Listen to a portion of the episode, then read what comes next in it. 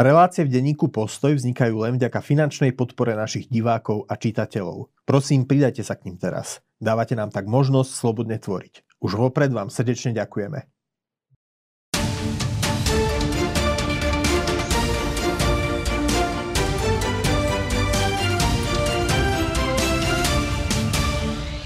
Milí priatelia, dovolte, aby som vás privítal pri ďalšom vydaní nášho diskusného špeciálu k Ukrajine. Vítam aj nášho stáleho spolupracovníka Andreja Žiarovského. Andrej, vitaj. Zdravím ťa, Lukáš, dobrý deň, prajem. Dnes sa budeme rozprávať o stíhačkách, skôr ale než dôjdeme k, zase k takému historickému prehľadu od prvej svetovej vojny až po vojnu na Ukrajine, tak sa ťa spýtam opäť na takú aktualitku. Uh, Slovensko teda rozhodlo, že sa pripojí k Polsku a uh, odovzdá svoje MIGI-29 Ukrajine. No a v mhm. médiách teda zaznela správa, že by sme za to mali dostať od Američanov vrtulníky Viper. No a teraz chcem sa ťa spýtať, zaznelo, čo sú to za stroje a zaznelo teda, že to sú vlastne vrtulníky námornej pechoty, že či to my teda upotrebíme vôbec, lebo či to nie je troška ako keby nám Američania ponúkali ponorku za naše MIGI. Tak povedz, čo je to za ten vrtulník tak, Viper? Prečo nie Apač? Prečo sme nedostali Apač? Keď sme, keď sme mali diel o e, protitankových zbraniach, tak tam sme o Apačovi hovorili a hovorili sme aj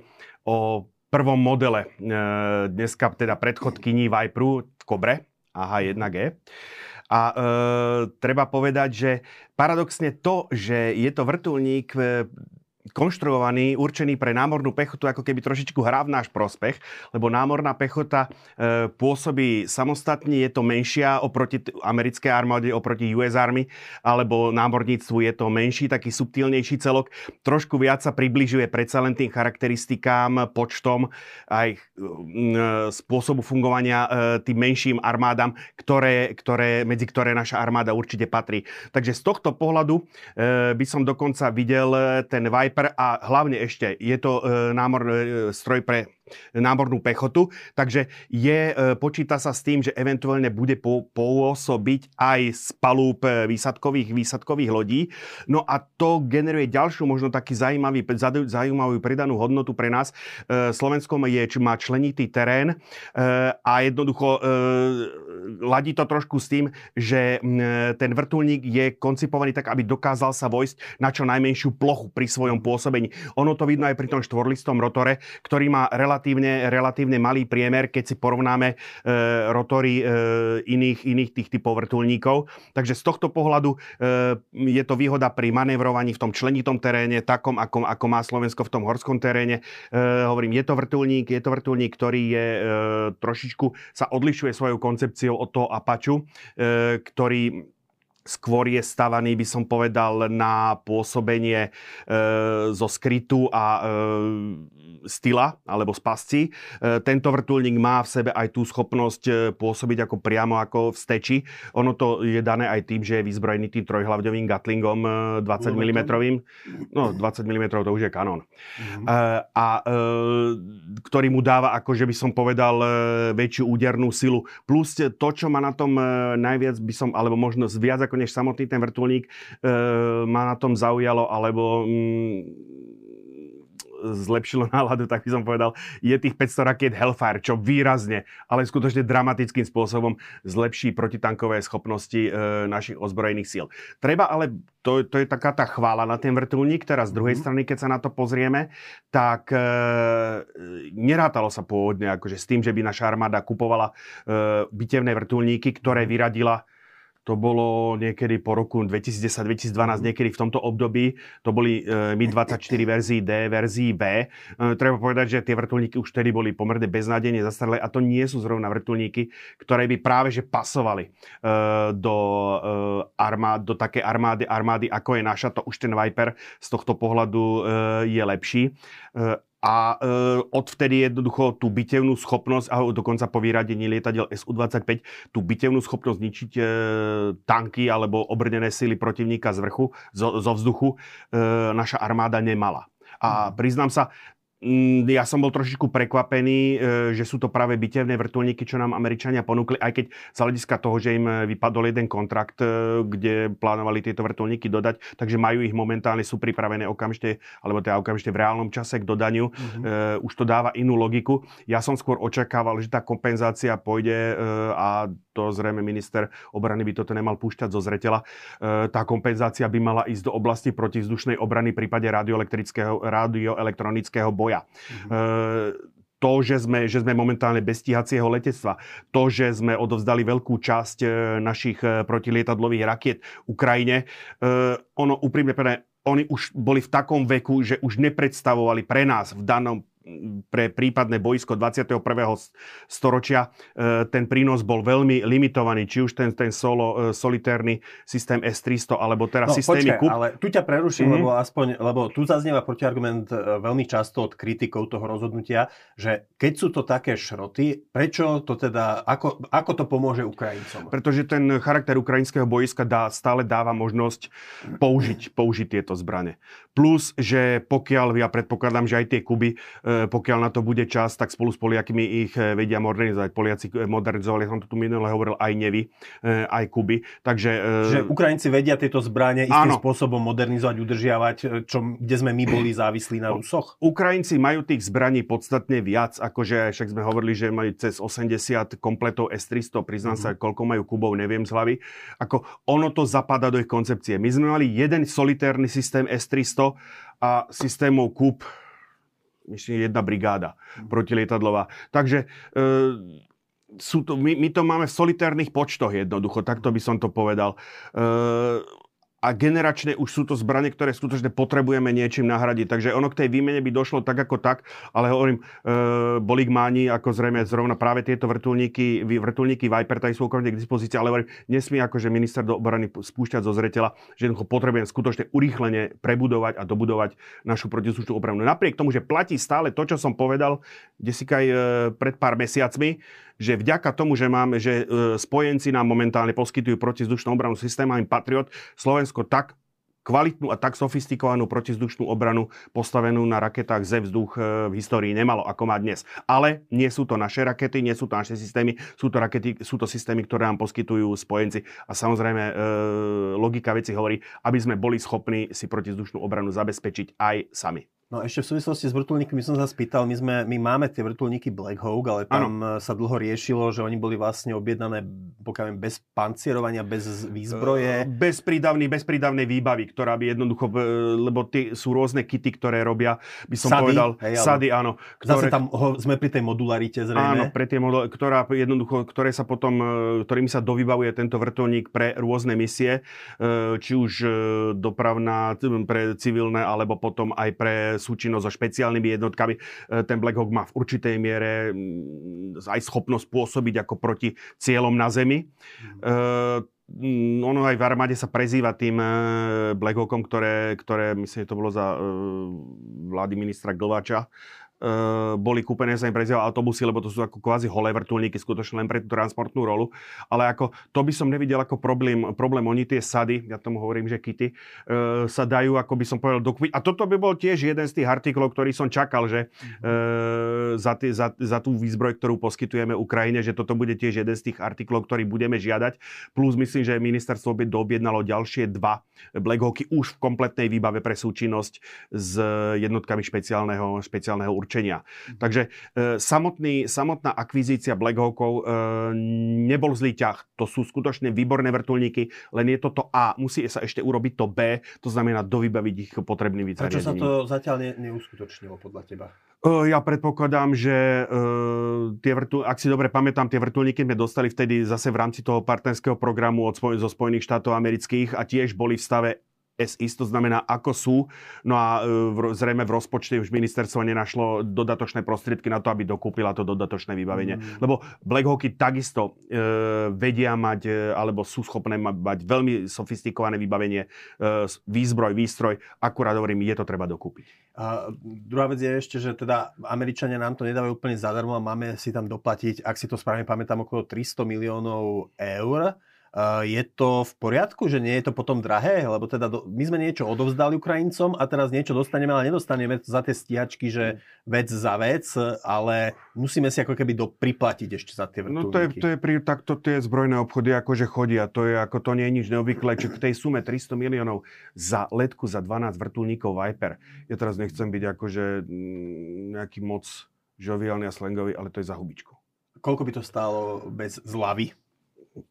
Uh, adekvátny počet vrtulníkov, myslím, že Bahrajnu alebo predali za okolo, a bol to 900 mega, 900 miliónov. Čiže skoro miliard. Áno, čiže v podstate šporím, neviem presne samozrejme, v akej výbave boli tie vrtulníky, tam to veľmi variuje podľa, podľa avioniky, ale akože skutočne z 12 vrtulníkov za 300 miliónov.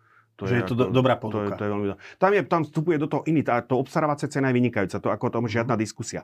Tam je samozrejme potom otázka ďalších prevádzkových nákladov, ako tie prevádzkovať byteľné vrtulníky je pomerne drahý špás. Uh-huh. Akože, pretože ich nevyužijete, nevyužije tá armáda, to je skutočne, to je plnokrvník, to je, to je jednoučelový stroj, ktorý je určený akože k, ničiť, ničiť e, bojové prostriedky, obrnenú techniku protivníka zo vzduchu.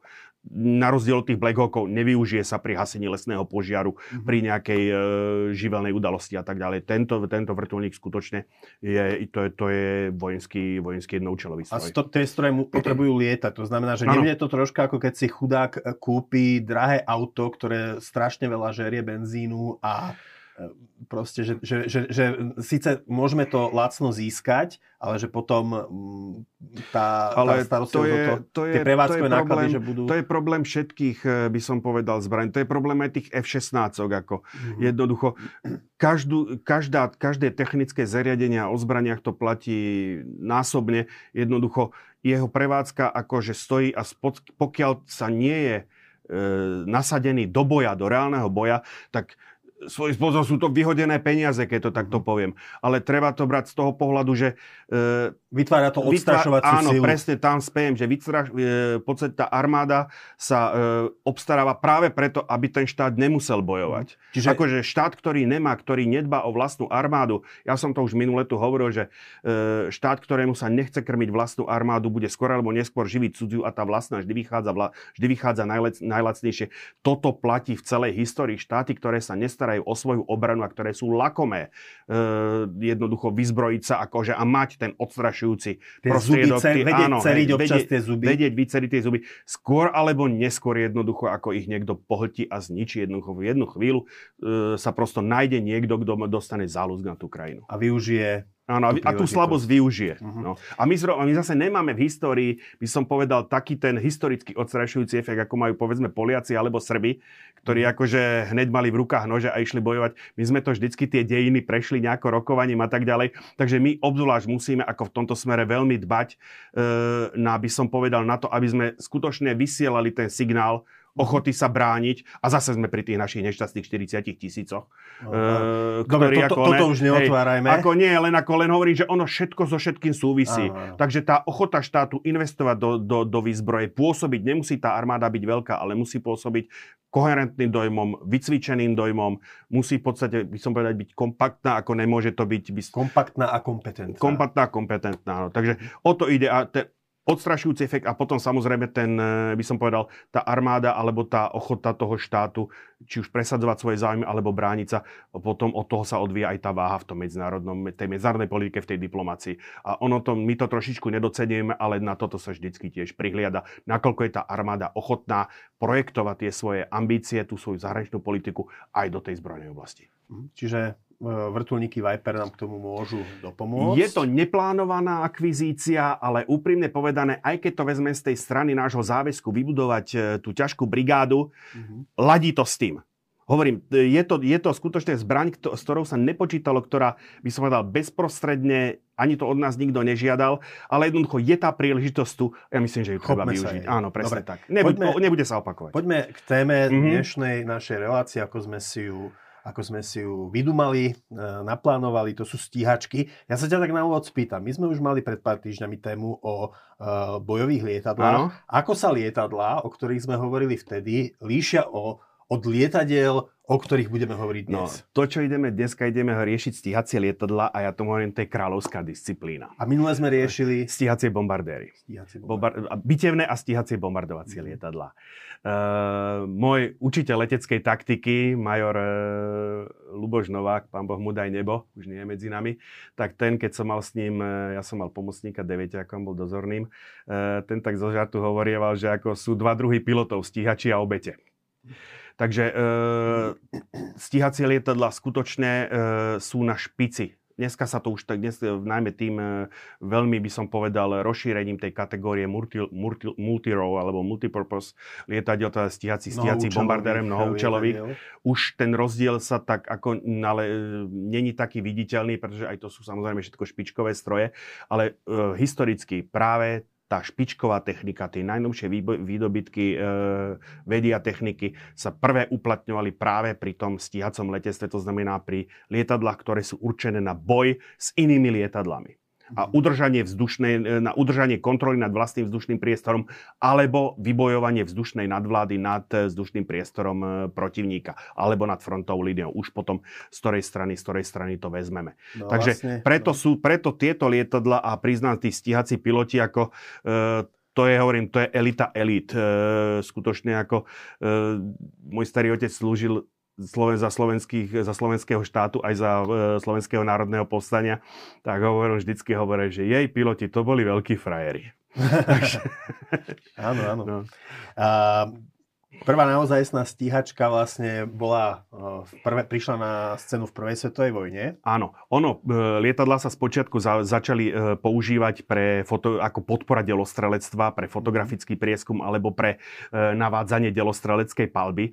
No a bola len už otázka času, keď jednoducho proti tomu lietadlu, ktoré navádza tú delostreleckú palbu, vyletí druhé lietadlo, ktoré ho bude chcieť zničiť, Tam sa tam zostreliť. piloti po sebe pálili Hej. často z ručných No pištolí, a nie? spočiatku to bolo tak, že jednoducho pokiaľ bolo dvojmiestne, tak mal pušku, alebo strieľal pištol, alebo dokonca šípky po sebe hádzali. Všeličo možné.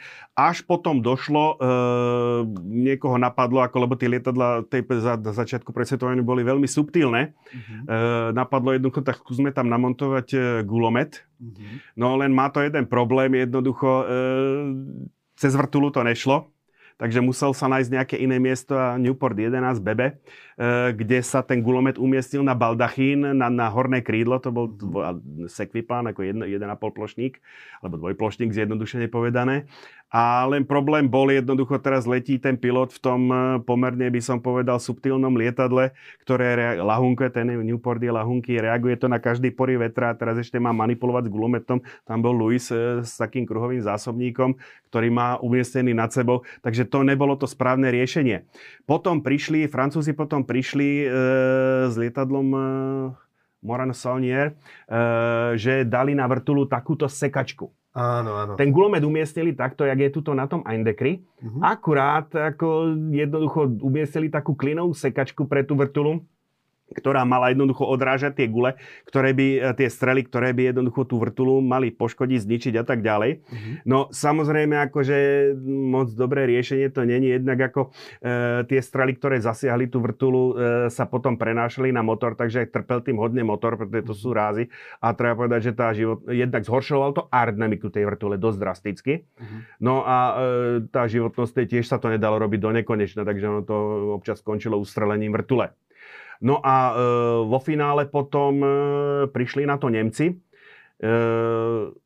kde e, na celku nie nejak extra obratné a rýchle lietadlo Fokker Eindecker. Mhm. Jednoplošník. Áno, jednoplošník E1, potom ich bolo viacero e, vývoj, tých vývojových e, stupňov. E, a napadlo nemeckých konštruktérov spriahnuť gulomet s otáčkami, s hlavným hriadelom, s hriadelom, na ktorý je zavesená vrtula, alebo na ktorej je upevnená vrtula. A skrze vačkovú hriadel jednoducho e, spriahnuto spú, zo spúšťova. Vo chvíli, keď je list vrtule prechádza popred hlaveň, tak jednoducho tá, tá vačka ako preruší, e, uvoľní spúšť. Mhm. Takže, po, takže e, jednoducho vo chvíli, samozrejme chcelo to zosynchronizovať, preto sa tomu hovoria synchronizačné zariadenie. Mhm. E, ale napokon to dospelo do použiteľného stavu práve na tomto Fokkeri e, Eindecker 1. E, a na, svet, na svete bolo lietadlo, ktoré malo gulomet, tu ho vidíme, Dokonca to je upravený špandau, ktorý má pôvodne vodochladené. Tu vidíme taký, taký perforovaný plášť, to už je na vzduchom chladený, odľahčený letecký,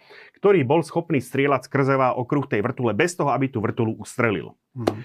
No, samozrejme, napriek tomu hovorím, že ten Eindecker nebol nejak z hľadiska leteckých výkonov nejaké špičkové lietadlo, okamžite ovládol po tomto oblohu. Mm-hmm. Pretože umožnilo to, umožnilo to tomu pilotovi skutočne zároveň sa koncentrovať na let, keďže mal ten gulomet pred sebou a liet strieľal v osi lietadla. E, neodporovalo si strieľanie a lietanie si v danom momente až tak prudko neodporovalo. Hlavne vtedajšie gulomety akože e, boli o, zaseká, on sa za občas zasekne aj dneska zbraň, ale vtedy akože, e, to bol ďaleko vážnejší problém. On ten gulomet mal priamo pred sebou, takže mechanicky jednoducho mohol tú zaseknutú nábojnicu akože posunom záveru, záveru vyhodiť. Čož e, keď bol e, na tom Newporte ten gulomet na tom baldachíne, tak ako to bol problém, tam robili taký špeciálnu takú klojnicu, ktorou si ho stial k sebe. Ale zase hmotnosť, pozornosť to a tak ďalej, zložité, komplikované. On ešte musel pre, prehadzovať zásobníky a podobne. Takže toto bolo jednoznačne, toto bolo hovoriť, dá sa povedať, to je plná, plnokrvná stíhačka. No, Prosím počkaj, pekne, tento, tento človek tu nie je nikto iný ako Max Immelmann. Mm-hmm. Prvé, dá sa povedať, stíhacie ESO taká stíhacia hviezda v no, histórii. No, a toto je vlastne jednoplošník, ale my si, keď si tak spomenieme na, keď si predstavíš tak ako lietadla z prvej svetovej tak tam napadne dvojplošník. Ano. A ešte by som povedal, keď už sme pri tých leteckých esách, asi najznamejšie letecké eso bol Manfred von Richthofen, červený baron, ktorý lietal na trojplošníku. Lietal na trojplošníku. Tak prečo dvojplošník, prečo trojplošník a prečo po prvej svetovej vojne sme sa postupne vrátili k, e, no. vlastne k dvojici krídel. On ten vývoj potom už po vojne išiel nejakým takýmto spôsobom. Ja hovorím vždycky, že snažím sa ako tu prezentovať niečo z tej našej histórie. Toto sú konkrétne pardon, československé stroje Avia No a prečo dvojplošník, prečo trojplošník? Išlo v podstate o, by som povedal, distribúciu plošného, plošného zaťaženia. Jednoducho ten jedno, na to, aby sa to lietadlo vznieslo do vzduchu, potrebuješ mať e, nejakú nosnú plochu, nosnú plochu krídla.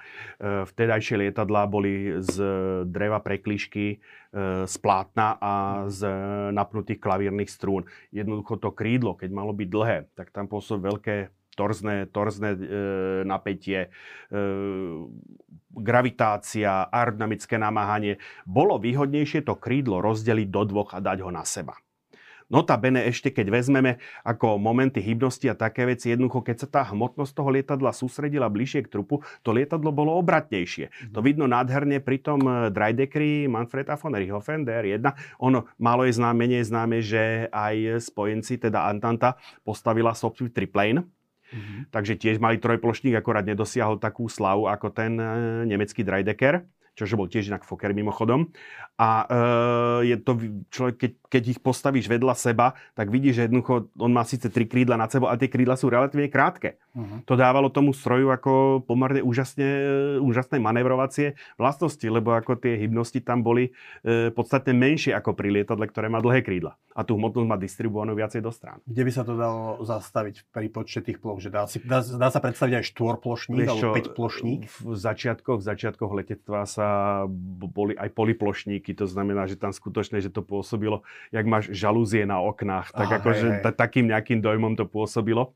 Uh, úprimne, ono sa to zastavilo na tom na aerodynamickom odpore. Uh-huh. Každé to krídlo a zvlášť, keď e, tam musíš, musíš to vystúžiť, a vtedy hovorím, tie konštrukcie neboli dostatočne tuhé, neboli samonosné.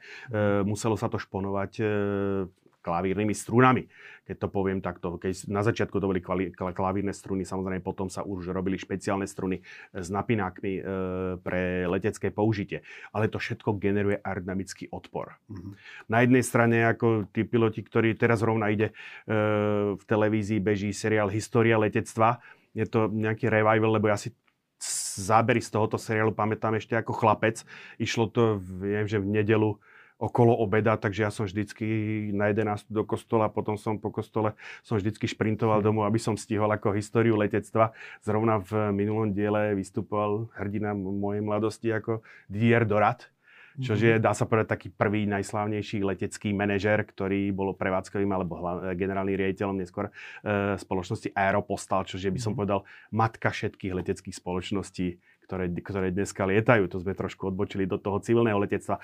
Ale ako naspäť e, k tým dvojplošníkom, trojplošníkom, jednoducho e, konštruktéri si čo skoro začali byť vedomí toho jednoducho, že tá cesta zvyšovania tých plôch, počtu plôch, ako to nevedie nikam jednoducho, tak sa to stabilizovalo väčšinou potom na tých dvojplošníkoch. Ten dvojplošník dával dokonca tomu pilotovi tú výhodu, že e, tento centrum, alebo ten, e, ten stred aerodynamický e, aerodynamickej plochy alebo nosnej plochy bol ako keby nad gravitačným ťažiskom. Takže to lietadlo bolo veľmi stabilné na jednej strane. Na druhej strane hovorím, keďže boli tie krídla krajšie, kraj, krátšie, to lietadlo bolo také kompaktne, kompaktnejšie, takže tie dvojplošníky mali úžasnú, úžasnú manevrovateľnosť. Ešte, e, a prídeme k tomu, pri španiels, v španielskej vojne sa e, ruské ISTO-53 z dvojplošníky s zaťahovacím podvodkom dokázali koľkokrát presadiť e, proti, aj proti modernejším lietadlám, alebo potom, potom sa to zredukovalo v medzivojnovom eh, období na jedno krídlo a teda lietadla začali no, byť vyrábané ono, z plechu. Ono to není také jednoduché, akože toto, ja som to uviedol, toto je Avia BH3, to je by som povedal, veľmi by som povedal eh, lietadlo, ktoré predbehlo svoju dobu, možno, že až príliš, lebo vidíme, je to jednoplošník, síce s pevným podvozkom, ale jedno, a, a nie samonosný, tu sú výstuhy a mm. ďalšia vec je kvapalino chladený rad, radový motor. E, ale jednoducho toto lietadlo, možno hovorím, prebehlo svoju do, predbehlo svoju dobu možno až príliš. A o akom roku hovoríme? Hovoríme rok 1920 2, 3, 4, 5. Uh-huh. To bavíme sa... Prvá polovica Áno, hej, roku. presne tak. Lebo ich bolo niekoľko zase vývojových rád. Nebolo obľúbené medzi pilotmi ako pre ten dvojplošník, eh, hovorím, ktorý bol, bol stabilný a tak ďalej. Ten jednoplošník bol menej, eh, bol pomerne, bol, nebol taký stabilný, netoleroval chyby jednoducho. Tam sa ten pilot fakt eh, musel koncentrovať, koncentrovať na to lietanie. Takže e, potom aj to československé, československé letectvo ustúpilo od týchto jednoplošníkov, vrátilo sa k tým tradičným dvojplošníkom a tá vývojová rada tých dvojplošníkov vrcholila týmto lietadlom. To je, to je Avia B534, konkrétne toto je štvrtá séria, čiže je vrchol, by som povedal, Československej leteckej konštruktorskej školy práve v oblasti dvojplošníkov s pevným podvozkom. Tieto lietadlá sa potom neskôr zúčastnili aj e, nasadenia slovenskej armády na východnom fronte a neskôr aj Slovenského národného povstania. O tom ešte, mm-hmm. o tom ešte budem hovoriť. E, toto lietadlo býva e, dosť často glorifikované bolo to dobré lietadlo skutočne, ale ako v danom momente, keď sa objavilo už e, by som povedal, ten, táto konštrukčný, tento princíp dvojplošníkov e, s pevným, dvojplošníkov s pevným podvozkom už bol e, za Zenitom. A už sa jednoducho do pozornosti dostávali jednoplošníky. Ten mhm. konkrétne dokonca pre, začal sa presadzovať e, aj kov, konkrétne Dural alebo Duraluminium, ale respektíve Super Dural. Už podľa toho, e, ako sa tá metalurgia e, vyvíjala. Čože, e, čož, hli, Dural je zliatina hliníka, medí, respektíve respektíve Superdula, tam ešte vstupuje do toho horčík. Mm-hmm. Takže e, toto je e, Avia B135 alebo neskôr AV135, už lietadlo dolnoplošník e, so zaťahovacím podvozkom. To už sú asi druhá polovica 30 toto, rokov? To je konkrétne rok 1938. Mm-hmm. Toto lietadlo bohužiaľ prišlo veľmi neskoro, Československí konštruktéri nezachytili včas ten trend dolnoplošníkov so zaťahovacím podvozkom. Išlo skutočne o lietadlo s veľmi dobrými e, parametrami, ale koniec Československa e, jednoducho už nedovolil tento vývoj dokončiť. Bola vyrobená jedna séria, ktorú potom odkúpilo Bulharsko a používalo, ale hovorím, bohužiaľ to lietadlo zďaleka nemalo, by som povedal, využitý svoj, ten vývojový potenciál toho lietadla nebol, nebol mm-hmm. využitý, nebol vyťahnutý do konca. Medzi tým e, sa diali veci nad e, oblohou Španielska, kde sa v 36. roku rozputala občianská vojna, mm-hmm. do ktorej sa zapojili aj veľmoci na strane republikánov, Sovietský zväz, na strane, na strane frankistických vojsk, Nemecko, hlavne Taliansko a neskôr sa pridalo Nemecko. No vo chvíli, kým e, na e, Nemci a Taliani e, dodávali, toto je Fiat CR32 Freča a Heinkel 51, proti ním stáli, to je už ten spomínatý, spomínaný Polikarpov I-153 so, za, poli, so zaťahovacím podvozkom. S takým, s takým volajú sa Čajka, práve, lebo taký ten tvar krídel, ktorý sa dosť podobá na to, ako, ako e, podobá na krídla, ako ich si skladá čajka, keď letí. A hlavne to lietadlo, ktoré jednoducho svojím spôsobom, nechcem povedať, že deklasovalo, ale výrazne zatlačilo tieto dva dvojplošníky. To je ďalší Polikarpo, Polikarpov I-16, prezývaný e, španielskými lecami Moska. Na východnom fronte si vyslúžil neskôr prezývku Rata. Mm-hmm. Uh, vidíme, on je ten trup ako nezaprie svoj pôvod, jedno, ide, tu, ide tu o jednoplošník, na svoju dobu veľmi by som povedal uh, pokrokové lietadlo alebo veľmi ako um, zaujímavá konštrukcia. Uh, trpelo ale tou vadou, ktorú mali prakti- prakticky všetky jednoplošníky, keď znali Seversky alebo Boeing alebo mm, Buffalo Brewster, jednoducho bolo, bol, bol krátky. E, to znamená, to lietadlo malo povedzme pri strelbe problémy s pozložnou stabilitou, ale bolo dosť dobré na to, že jednoducho dokázalo tým republikánom vybudo- vybojovať. Dokonca tu ho vidíme vo farbách e, španielského republikánskeho letectva. Táto freča, je mhm. e, vo farbách e, frankistického letectva. Dokázala vybojovať e, tú vzdušnú nadvládu a dal to republikánom tú prevahu. Ešte krok tej Freče. S Frečou sa stretli aj naši piloti v 39. pri Malej vojne niekoľkodňovej maďarsko-slovenskom kon, niekoľkodňovom maďarsko-slovenskom konflikte sa stretli naši piloti, ktorí pilotovali práve tie avie B534 mm-hmm. s frečami, ale treba povedať ako pre našich to... Maďari používali tieto freče, Maďari hej? používali freče, e, pre našich to nedopadlo nejak dobre, ale tamto ani nebolo dané výkonmi lietadiel, ale skôr tým, že naši piloti jednoducho improvizovali za pochodu, odišli českí piloti, jednoducho mm-hmm. ako reagovalo, za pochodu sa tvorila, za pochodu sa e, udržiavali tie útvary nejako v chode za pochodu sa snažili, sa snažili vytvoriť nejaký, nejaký systém leteckého protizdušného boja. Takže ako ten počet strát v tomto konflikte jednoznačne hovorí v slovenský neprospech, ale to nasadenie tých pilotov ako pomohlo zase ubrániť ten štát a uhájiť, uhájiť tú samostatnosť v danom momente, takže tie straty úplne zbytočné neboli. No a pravidlá hry na tom, e, hovorím klasický Henkel, ako si ukázal naň, e, pravidlá hry zmenilo iné nemecké lietadlo Messerschmitt mm-hmm. BS-109, vľavo vo verzii E, na španielskom nebe ešte boli predchádzajúce verzie, e, najmä B, ale už ku koncu vojny sa prejavil práve táto Ečko, toto Ečko, ktoré sa stalo ako jedným z najrozšírenejších, lietad, e, najrozšírenejších e, typov lietadiel alebo Messerschmittov v, dá sa povedať, v prvej polovici, v prvej polovici vojny. Bolo zaradené aj do výzbroj slovenských vzdušných zbraní, to ešte ukážem. Tuto vpravo to je to, Emil, toto je Gustav, verzia G, G6. E, to už je potom ako ten Messerschmitt sa vyvíjal vyvíjal tak, ako e, rástli požiadavky na ten stíhací boj.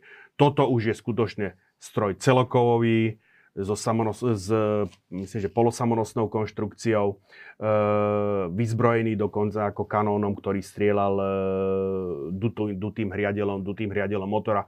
Takže toto, ten, tento stroj jednoznačne dominoval prvej etape druhej svetovej vojny. No a čo sa týka e, potom ostatných, nasledovalo Polsko, nasledo, nasledovalo ťaženie do Francúzska a e, prvá fáza, e, začiatok Veľkej vlastenskej vojny alebo operácia Barbarosa, tak jednoducho ten Messerschmitt bol v stave či už z dôvodov technických alebo z dôvodov taktickej vyspelosti nemeckej Luftwaffe deklasoval v podstate všetky lietadlá, s ktorými sa, alebo všetky letectvá, s ktorými sa ako na tom nebi stretol. Poliaci proti nemu nasadili tento dosť archaicky vypadajúci e, dvoj, je, hornoplošník e, PZL 11. To skutočne tento stroj napriek tomu, že sa Poliakom podarilo pár zostrelov, e, väčšinou bombardovacích lietadiel, nepredstavoval pre Messerschmitt BF-109 ako dôstojného protivníka. Trošku inak to už mohlo vyzerať s tými francúzmi, ktorí okrem mm, lietadiel, ktoré e, predstavovali jadro síl, to bol Morane Salnier 406, nasadili aj tento, e, túto mašinu, to je Devoitine D520. Trošku je tam ten osud podobný s tou našou áviou, aj keď na rozdiel od ávie to Devojtine sa dostalo do, e, by som povedal, rutinej výzbroje francúzskej armády, ale takisto tá porážka e, francúzska ukončila, by som povedal, ten ďalší vývoj e, tohoto veľmi nádejného a veľmi akože e, dobrého lietadla. Bohužiaľ to, čo rozhodlo, to, čo tú vojnu rozhodlo, e, bola nemecká nadradenosť v taktike leteckého boja. Budeme ešte o tom hovoriť, keď prídem k bitke o Británii. E, Nemci takisto akože dokázali deklasovať a výrazne prečísliť e, sovietské vzdušné sily. E, v, dá sa povedať, e, tú nadvládu si udržiavali ešte hlboko, až dá sa povedať po Kurskú bitku, keď to takto poviem. To už 44.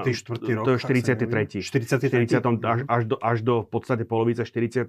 roku si bez problémov vedeli nad tým bojskom vybojovať vzdušnú nadvládu. Toto konkrétne je MiG-1, to je záchytný stíhač, výškový stíhač stíhač boli ešte, samozrejme Sovietský zväz mal okrem tých, jak som povedal, I-16, ktorí boli vo veľkom ešte nasadzované stále v tom 41. roku, preto oni dostali od Nemcov tú prezývku Rata, e, Krysa. E, nasadzovali ešte lietadla Jak-1, LAG-3, takže to ale ani jedno z týchto lietadiel nedosahovalo tých kvalít e, toho Messerschmittu BF-109, povedzme tej verzie E. A hovorím, takisto bol ten problém E, tej leteckej taktiky a hlavne potom následne, keď to prenesieme zase do toho stíhacieho bombardovacieho, e, do toho bombardovacieho letectva tá, a bitevného letectva, tá súčinnosť s tou, pozemnou, s tou pozemnou armádou, s tými ostatnými zložkami ozbrojených síl, to bola práve tá doména, ktorou ako Nemci dokázali, dokázali vyťaziť. Ale v jednu chvíľu predsa len narazila kosa na kameň. Mhm, Spitfire. S, e, vľavo Hawker Hurricane, vpravo Spitfire, aj keď toto už je, nie je to verzia 5, ktorá bola nosnou počas, e, Mark 5, ktorá bola nosnou počas bitky o Británie, toto je verzia 9, e, ale pekný obrázok, tak som ho vybral. E, tam e, technicky, e, najmä e, ten Spitfire e, bol technicky ako ne, v, rovnocenný, v niečom dokonca nadradený tomu Messerschmittu. Traduje sa, keď sa počas bitky o Britániu jednoducho, e, dokonca sa to objavilo aj v tom filme, e, bitka, e, známom filme Bitka o mhm. Britániu, kde e, Gering kritizuje svojich stíhačov a potom sa ich pýta, môže vám teda niečím pomôcť a naštvatý veliteľ jednej stíhacej letky mi ho, mu hovorí, e, dajte, dajte mi letku Spitfireov. Mhm. No, takže e, Treba povedať, e, že Spitfire bol veľmi, pek, veľmi e, výborné lietadlo, skvelé, ale e, tým hlavným pracantom tej bitky o Britániu bol skutočne tento Hawker, Hawker Hurricane produkt skvelého konštruktéra Sydneyho Kama. tajomstvom úspechu obidvoch týchto lietadiel bol vynikajúci motor Rolls-Royce Merlin. a to, čo do značnej miery ako tú bitku rozhodlo, bol práve ten systém protivzdušnej obrany, o ktorej sme Čiže hovorili. radary na pobreží. Áno, celý ten systém, ktorý jednoducho šetril sily a umožňoval ich nasadiť efektívne. Mm. V danom momente tá Luftwaffe mala skutočne akože veľkú kvantitatívnu a do značnej miery e, ešte stále si udržiaval aj nejakú tú kvalitatívnu, kvalitatívnu prevahu, aj keď postupným rastom počtu e, tých e, lietadiel Spitfire sa m, tá technická, ten technický náskok Luftwaffe zmazával. Tu je jeden zásadný e, zásadný, by som povedal, e, prvok, ktorý ako dlho Britov limitoval. Nemci, Nemci to nazývali Idiotstaffel. Briti stále lietali v trojciach. Vedúci, vedúci, vedúci trojky, dvaja na číslach. E, bolo to síce efektné, ale to bolo také mm, mimoriadne vhodné na letecké prehliadky, že tí dvaja, ktorí boli na číslach, museli venovať viacej pozornosti tomu, aby, e, kde sa nachádza ten ich vedúci, než aby sledovali bojovú situáciu. Nemci prišli s leteckou taktikou tzv. štyri prsty, ktoré pozostávajú z dvoch dvojíc, vždycky vedúci, vedený, vedúci, vedený, ktoré, ktoré vytvárajú ten, by som povedal, tú, tú štvoricu, ten, ten, ten roj. A eh, vo chvíli, keď to bojová situácia vyžaduje, tak oni boli schopní okamžite sa rozdeliť do dvoch dvojíc a e, pôsobiť ako, a kde už ten vedený jednoducho kryl toho vedúceho a toto umožňovalo skutočne veľmi flexibilnú taktiku. Neskôr samozrejme aj spoj, všetky spojenecké letectva prešli na túto taktiku 4 prsty, ktorú, ktorá sa fakticky používa dodnes. Mm-hmm. Keď vytiahnem len to najpodstatnejšie z tých, e, z toho, čo v podstate z tých aspektov tej leteckej vojny. Takže máme bitku o Britániu. Teda ten, hovorím, hokej Hurricane, on sa to občas hovorí, že to je, jed, jed, jed, že to je dvojplošník s jedným krídlom. To je tá konštrukcia skutočne ešte zmiešaná, zodpovedá tým e, 30, 30. rokom, keď sme si dali niektoré e, Bristol Bulldog, keby sme si ich dali vedľa seba, tak on nezaprie, e, že ten e, Sydney Cam sa trošku inšpiroval ako týmto smerom e, krídlo s hrubým profilom, ale ukázalo sa to ako skutočne veľmi robustná konštrukcia. Tá taktika britská bola taká hokre, teda Hurricane, napadali bombardovacie lietadlá, bombardéry mm-hmm. a Spitfire e, mali za úlohu vysporiadať sa so stíhacou ochranou. A táto taktika spolu s tým systémom protivzdušnej obrany napokon slávila úspech a Británia e, dokázala v bitke, tej leteckej bitke o Britániu e, zvíťaziť. Mm-hmm.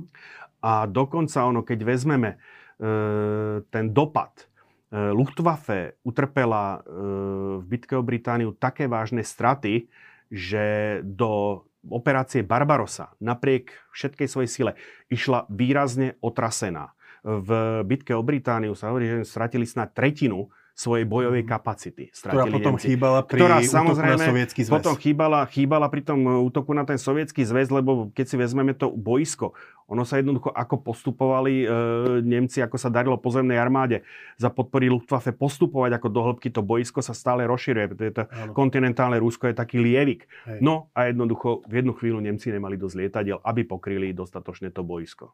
Mhm. Napriek tomu, že tú kvalitatívnu, aj taktickú, aj technickú prevahu si udržiavali, hovorím, až do toho, až do polovice roku 1943. No a to už sme v druhej polovici vojny, vývoj išiel ďalej na, na nové rady e, lietadiel Spitfire, verzii 9 a podobne. E, Nemci, e, ne, respektíve na, na, na úspechy Spitfireov Nemci reagovali Focke-Wulfom 190A. Samozrejme potom Briti museli reagovať, takisto vy, vygenerovalo to potom Spitfire 9. A e, ja som minule som, e, vynechal som jedno lietadlo, trošičku sa vrátim, to je talianský príspevok do úsilia druhej svetovej vojny Reggiane 2000.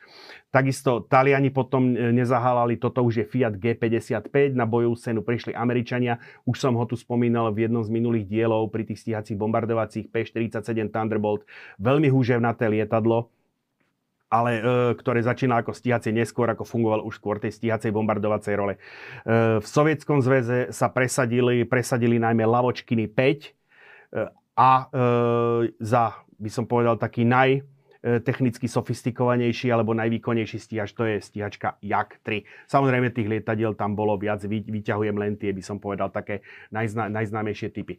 Čo je tu zaujímavé, keď vidíš, aj pre lajka to upúta, že niektoré lietadla majú taký dlhý pretiahnutý čumák a niektorí ho majú taký, by som povedal, taký krátky sploštený. Mm-hmm.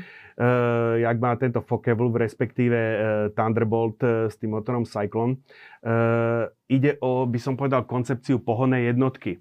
Tieto s tým dlhým úzkým čumákom e, sú, majú poháňané radovým motorom chladeným kvapalinou mm-hmm. a tieto, tieto dva e, sú poháňané e, hviezdicovými motormi chladenými vzduchom. Mm-hmm. E, oboje, oboje, oba prístupy mali svoju výhodu. E, ten e, vzduchom chladený hviezdicový to bola veľmi robustná konštrukcia, ktorá bola schopná zniesť veľké poškodenia. Ale tou nedokonalosťou vzduchového chladenia ten motor, by som povedal, mal určité, tie motory mali určité výkonové limity, aj keď povedzme v prípade toho Twin Cyclonu sa to dalo jednoducho pretlačiť ako e, by som povedal robustnosťou, robustnosťou toho motora e, dvojením, s dvojením tej hviezdice. Toto e, ten radový, ktorý mal, nemal valce do hviezdice, do hviezdy, ale mal ich jednoducho za sebou, alebo teda, alebo do V, chladený kvapalinou, e, mal by som povedal, väčšimerný výkon, vedeli z toho motora pri tej hmotnosti toho stroja vy, e, vyžmýkať alebo dostať väčší výkon.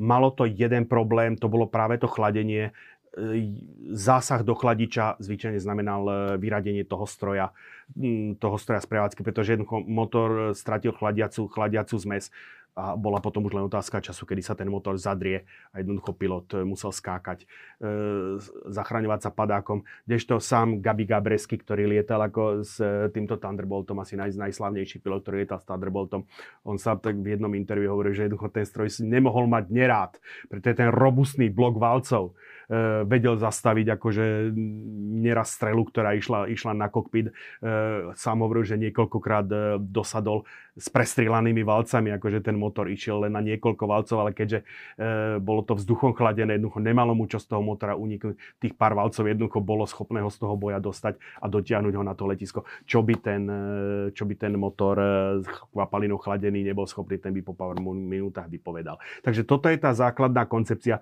Samozrejme, ešte nie, u niektorých strojov môžeme, najmä u sovietských strojov, e, sa ešte stále používa e, zmiešaná konštrukcia ale presadzujú sa už celo, celo celokové konštrukcie, či už škrupinové alebo pološkrupinové, teda samonosné alebo polosamonosné. Eh, a ďalšia veľ, obrovské zmeny dosiahla konštrukcia krídel pri torzných, torzných skriniach a podobne. Nejdem do detailu. No a, a, a ako, ako, ako sa postavila Slovač k tomuto lútemu boju? Uh-huh. Slovenské vzdušné zbranie e, sa zapojili do operácie Barbarosa. E, 13.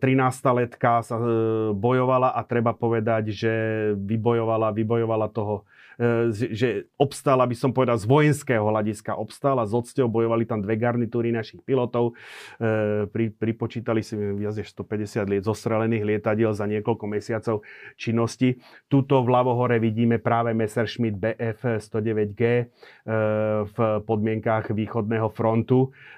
Tuto je Emil, to znamená BF-109E v krásnom ako markingu slovenských vzdušných zbraní typickým rozlišovacím takým znakom, ako mm, piloti si malovali e, trojvršie s e, dvojkrížom a s červeným slnkom za ním e, na kríd motorov. Naši piloti ale bojovali aj na druhej strane, to je práve tá osobitosť tých našich dejín. Toto je konkrétne Spitfire e, Mark 9 e, verzie C 312. 312. skvadrony ktorej e, členom a neskôr dokonca nejaký, nejakú dobu, myslím, že bol veliteľom, bol e, Slovák Otto Smik. Mm-hmm. A e, toto zase je tiež Messerschmitt B109 a keď sa pozrieš túto, tak vidíš povstaleckú kokardu, takže toto je fotografia zo Slovenského národného povstania. Mm-hmm. No a keď to prevedieme na osoby a obsadenie, Ondrej Ďumbala, e, veliteľ prvej garnitúry stíhacích pilotov na východnom fronte, teda naše 13. letky. E, Ján Režňák, Rotník Režňák, najúspešnejší pilot slovenský cez druhú svetovú vojnu, 32 zostrelov sovietských lietadiel. Povstania je rodák z Piešťan, povstania sa nezúčastnil preto, lebo podľa jeho vlastných slov ležal v nemocnici so slepým črevom. Mm-hmm. Len tak. Uh, uh, Rudobožík, najúspešnejší slovenský pilot v Slovenskom národnom povstaní. Uh, špeciálny prípad František Ciprich. Na jeho triku sú v podstate lietadla všetkých bojujúcich štátov druhej svetovej vojny. No ako, e, dokonca ako, e, zapojil sa aj do v 39. E, je myslím, že jemu sa pripisuje zostrel polského Lublinu. E, 13 pôsobil na východnom fronte, e, za, pôsobil v postaní a jemu sa pripisuje rekord e, je, to, je protagonistom zo posledného zostrelu dvojplošníka s pevným, s pevným podvozkom, keď 2. septembra 1944 zostrelili maďarský Junkers 52 nad povstaleckým mhm. územím. Po hriechu Maďar nevedel, čo kráča, ako vôbec o povstaní nevedel. Ale prežil to našťastie. No. Takže e, už spomínaný Otto Smik, mm-hmm. skvadron líder, ktorý zahynul e, v novembri 1944 e, nad Belgickom. A toto si nie Slovak, to je Čech, ale myslím si, že sem patrí, lebo je to e, neskôr generál František Feitl, veliteľ prvého československého stíhacieho ploku, ktorý pôsobil ako práve unikátne, unikátne je to, že pôsobil v hĺbke dá sa povedať, e, Wehrmachtu z postaleckého letiska Triduby, potom neskôr Zolná, alebo väčšinu času pôsobili na Zol, zo Zolnej. A boli to práve e, kombinované úsilie, e, kombinované letky to znamená e, pilotov e, ako Ciprich a e, Božík, a prvého československého stíhacieho pluku, ktoré umožnilo udržať e, tú, pre, by som povedal, kontrolu vzdušného priestoru nad povstaleckým územím takmer až do posledných dní povstania. Na ilustrácie e, len ukazujem výsostné znaky. Toto sú pôvodné slovenské výsostné znaky, mm-hmm. používané do roku 1941. Po e, vstupu Slovenska do operácie Barbarosa sa prešlo na znaky, ktoré sa viac podobali tým nemeckým, aby sa mm-hmm. zabezpečila lepšia identifikácia tých lietadiel alebo rýchlejšia identifikácia kokardia. Toto je postalecká kokarda s dvojkrížom, ktorá bola používaná e, na postaleckých lietadlách a československá kokarda, ktorú ako, ako bolo na obrázku e, vidno predtým, československí piloti napriek tomu, že britské výsesné znaky, tak si umiestňovali pod kabínu, respektíve príslušníci zmiešanej československej zmiešanej leteckej divízie, respektíve aj príslušníci prvého československého tíhacieho pluku ešte farbili vrtulové kužely svojich lietadiel v československej trikolóre. Mm. Inak toto robili aj e, počas e, boja na východnom fronte, keď už e, bojovali s lietadlami B-109G naši stíhací piloti z letky 13, ktoré už nesli klasické nemecké ako výsostné označenia, tak špička, špičku vrtulového kužela, no vrtulového kužela, to mal, to je polosféroid Messerschmittu B-109G, takisto nafarbili ako Sloven, pre zmenu zase slovenskou trikolorou. Mm-hmm. Tam je, záleží od toho, kde je tá modrá. Mm-hmm. No. Takže koniec druhej svetovej vojny, dá sa povedať, toto je vrchol vývoja piestových lieta, motorov, li, stíhacích lietadiel e, s poháňaných piestovými motormi. E,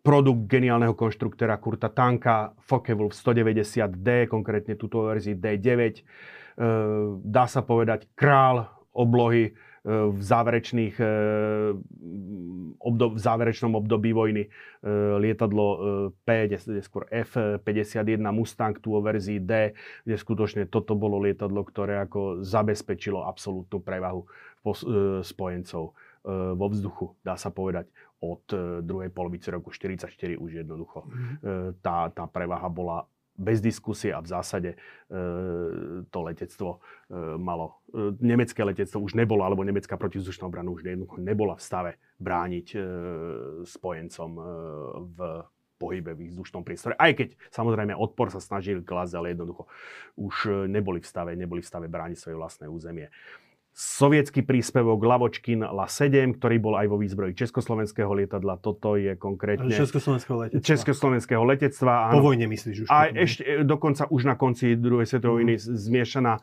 divízia, respektíve jej stíhacie pluky, dostali, dostali tieto La-7, ktoré sa potom preniesli do Československého vojenského letectva povojnového. Toto je konkrétne stroj e, majora Kožeduba, najúspešnejšieho pilota, myslím dokonca aj skoro bol plukovník až generál, e, najúspešnejšieho e, sovietského stíhača e, druhej svetovej vojny.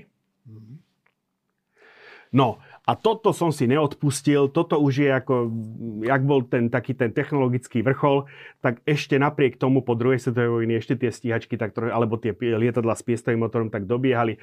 Toto, toto by som, možno, že toto by možno mohlo byť na, na anketu, že či e, naši, naši diváci ako poznajú, o čo ide.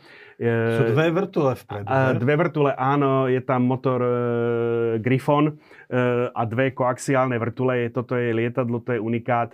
E, ja ho rád uvádzam ako taký, by som povedal, taký vrchol, jedný, jedný z vrcholov konštrukcie e, týchto lietadiel e, klasických dolnoplošníkov s piestovým motorom. Je to Martin Baker Martin Baker 5. E, treba povedať, toto lietadlo sa nedostalo do sériovej výroby, ale ako skutočne vlastnosti tohoto lietadla boli unikátne. Keď hovorím, že začiatok druhej svetovej vojny, len pre ilustráciu, tá B534, ten dvojplošník, nedával ani 400 km za hodinu. Mm-hmm. E, Avia B530, B135 dávala nejakých 550. Messerschmitty uh, už osilovali okolo 600, 620, 630.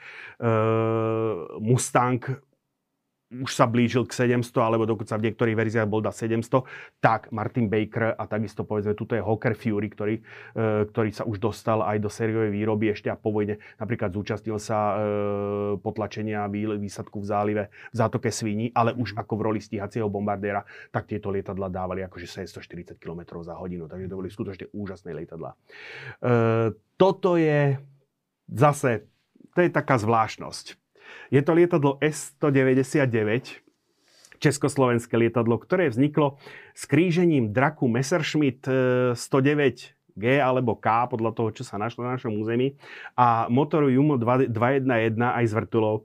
Ono by to nebolo na tom nič zvláštne, keby ten motor nebol z bombardéru. Hmm. A tomu zodpovedá, vidíte, tá vrtula, to sú skutočné lopatiská.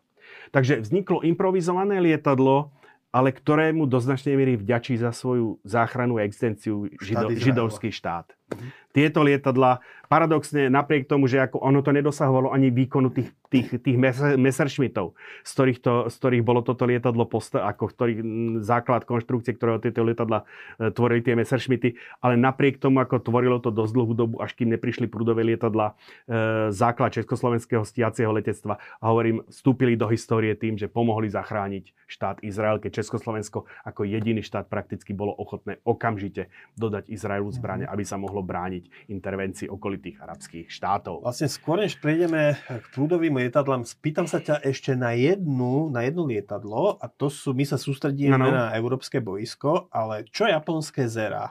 Áno, to som mohol povedať na začiatku, že ja som sa skutočne sústredil na e, európske boisko, e, s obč- samozrejme s presahom na americké, na americké konštrukcie a s takým občasným exkurzom do palubných lietadiel, to ešte uvidíme.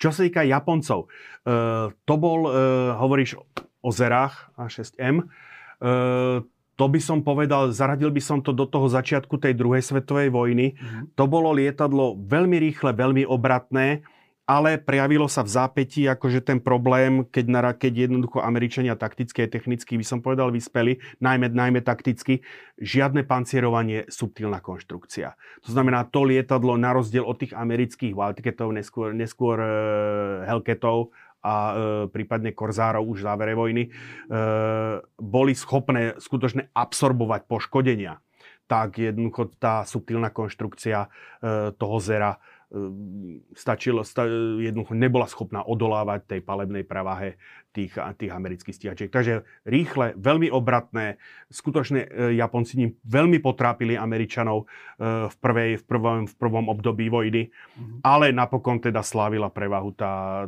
tak, technická a aj taktická prevaha Američanov. Potom už asi Japonci neboli schopní vyvinúť nejaké lepšie lietadlo. Ono boli ich uh, Raisin a, a zaradiť hej, samozrejme boli, do také áno, výroby, aby... Hej, ale, ale uh, jednoducho uh, žiadne z tých lietadiel už nena, nezískalo, by som povedal, takú slavu, takú slavu ako to Zero. A po bitke pri Midway, kde Američania vyslovene deklasovali e, e, japonské lodstvo, kde pri strate jednej vlastnej lietadlovej lode potopili Japoncom 4, 4 cudzie mm-hmm. a mhm. ešte k tomu nasledovala bitka, alebo teda paralelne prebiehajúca bitka e, o Guadalcanal. Jednoducho e, vo chvíli, ako náhle E, sa japonské, e, Japonsko alebo ocitlo v dosahu, by som povedal, e, bombardovacích zväzov amerického letectva už neboli schopní nie, nie to vyvinúť, ale ani pomaly už vyrábať dostatok, dostatok strojov, ktoré by boli schopní konkurovať tej americkej kvantitatívnej a aj kvalitatívnej, kvalitatívnej prevahe. Takže tam je ten zlom v tom júni 42, tá bitka o Midway, kde ako ono to potom ešte síce trvalo 3 roky, kým bitevná loď Missouri zakotvila v Tokijskom zálive, ale už potom ako tá prevaha sa nezadržateľne klonila na mhm. stranu Američanov. To bola len taká malá, malý, malá odbočka na Tichomorské boisko. Ano. Vlastne tým pádom sme skončili s vrtulovými lietadlami, ideme k prúdovým, že? Áno, a toto sú dvaja páni, ktorí to letectvo previedli do veku prúdových lietadiel. Vľavo je nemecký konštruktér Hans-Joachim Pabst von Ohain a vpravo s logaritmickým pravítkom geniálny britský konštruktér Frank Whittle, ktorí sú e, autormi prvých prúdových motorov, prakticky mm-hmm. použiteľných. A tie sa ešte nasadili v druhej, na konci druhej svetovej vojny, Áno, že? presne. Ja tomu hovorím, že toto je nultá generácia prúdových lietadiel. E, nemecký Messerschmitt e, ME262 Schwalbe, lastovička. E, O niečo neskôr e, vstúpil, vstúpil na boisko e, britský Gloucester Meteor, Briti toho mali viac, e, The Havilland Vampire, The Havilland Venom, ktoré tu neukazujem. E, treba povedať, že prvý vzlet e, Švalbiny sa uskutočnil mám už povedať niekedy v 42. Mm-hmm. Ale a zase do toho zasiahol akože tým svojim diletantizmom Hitler, ktorý bol posadnutý bombardovacími, bombardovaním a bombardovacími lietadlami čistokrvného stíhača jednoducho e, chcel prerobiť ako na bombard, bombardér. Čím zdržal ten vývoj, mm-hmm. ono v podstate takisto ešte do toho vstúpila, to už som hovoril aj pri tom radare, aj pri tých, a spomínam to aj pri jadrových technológiách ešte na začiatku vojny, keď si myslel, že je víťazstvo na dosah, tak jednoducho všetky z jeho pohľadu neperspektívne technológie ako odsunul bokom. Takže tam stratil nejakú dobu nezmyslami e, prerobiť e, zo Švalbe e, bombardér. Ďalšie jednoducho Messerschmitt 262 skutočne niesol na, do toho vzdušného boja novú kvalitu. To už bolo lietadlo e, tou rýchlosťou e, 900 km za hodinu nebol problém, kde jednoducho e, palubný strelec bombardéru nebol s vežou schopný e, sledovať, ako to lietadlo. To lieta, tie lietadla boli také rýchle. Ale treba povedať na druhej strane, tie motory Jumo e, 00 4 alebo 8, teraz presne neviem. No v každom prípade e, jednoducho životnosť tých motorov bola veľmi, veľmi obmedzená. Mm. E, predsa len tie technológie, tie technológie bolo na začiatku, ja keď som študoval, e, nemám študovať prúdové, prúdové motory, ale prúdové pohonné jednotky, tak v učebni sme mali rotor z tohoto motoru Uh, to znamená axiálny kompresor a uh, malo to jednostupňovú turbínu. Len taká zaujímavosť, on myslí, že 11 stupňový kompresor, to má, ak si dobre, malo, ak si dobre pamätám, tak prvých 8 stupňov okrem 7 stupňa bolo vyladených do stupnice. Keď si brnkal po tých lopatkách, ten jedine, jedine 7 stupeň odskakoval. Inak sa pekne dala vyťukať stupnica. Uh-huh. Uh, zase, rozdielný prístup. Jo, e, dokončím ešte. Americký P-80 Shooting Star. Spomínal som ho zase pri tých stíhacích bombardéroch, ako náhle sa objavili lietadla, o ktorých ešte budeme hovoriť so šipovým krídlom. Tieto lietadla sa presunuli práve do tej role stíhacích bombardérov. Sovietský príspevok, e, jak, toto je Jak 23, on mu ešte predchádzal Jak 17, takisto e, experimentovalo sa z Lavočkin La 9, mám taký pocit. Ale zase, keď si všimnete, ako užší motor, toto, tento je skrytý, ale tiež je uší, širší, širší. Zase ide o použitie axiálnych kompresorov a, a, a radiálnych kompresorov. E, a zase by som povedal, ten radiálne, tie, tie prvé britské konštrukcie, dokonca aj prvá konštrukcia Papsta von Ohaň bola postavená na radiálnych kompresoroch, to je odstredivé čerpadlo, keď si mhm. predstavíš, niečo na ten spôsob. E, výhoda v tom, je to strašne odolné proti, by som povedal, proti pumpáži, proti rôznym e, zmenám, zmenám e, režimov letu. Na druhej strane má to väčší priemer, preto vidím, ako ten, je to skutočne akože obrovský, je, je to veľký motor, má to veľký priemer. Podobne je aj tu, on to totižto tá prvá generácia sovietských motorov RD45 a podobne je fakticky licenčný motor, motor Rolls-Royce e, Nene. Tuto myslím, v tom glossery meteorov bol Rolls-Royce Derwent. E, priznám sa, Američania boli dosť, e, americký štátny department bol dosť, bol, bol dosť rozšulený a vyčítal Britom jednoducho, že im dali v rámci dobrých vzťahov e, odstúpili tú licenciu alebo teda tú technológiu, to know-how na tieto motory. To je skutočne ten, e, tá prvá generácia tých sovietských lietadiel skutočne bola postavená na, by som povedal, na, tej, na tých britských technológiách. Už potom pri tých ďalších vývojových radách už boli schopní vyvinúť svoje vlastné motory s axiálnymi kompresormi, ale ako k tomu prídeme, vojnu nad Koreou vybojovali fakticky na sovietskej strane britské motory, keď to takto To je poviem. veľmi zaujímavé, lebo to treba zdôrazniť, lebo tam sa vždy sa nechce, bez toho, aby sme sa mhm. snažili nejakým spôsobom znižovať podiel Sovietskeho zväzu na porážke Nemecka v druhej svetovej vojne, tak treba povedať, že Sovietský zväz dostával enormnú materiálnu pomoc Áno. zo západu a teda ty hovoríš, že to vlastne Toto už bolo motory. na konci vojny, akože mm. už tu priznám sa preto vojenské úsilie to Sovieti priamo nepotrebovali, ale jednoducho bola to, bola to britská politika, ako treba povedať, v tomto smere došlo k, skutočne k silným kontroverziám medzi e, Downing Street a e, administráciou prezidenta Trumana, ale ako E, skutočne tí Briti ako túto technológiu Sovietom poskytli, ktorí ju teda mm. využili bez ozbytku. E, ja som začal radiálny axiálny kompresor. E, zase ten radiálny, už som spomenul výhodu, ten, ale nevýhodu má ten jednoducho, ten radiálny kompresor má obmedzený stupeň stlačenia.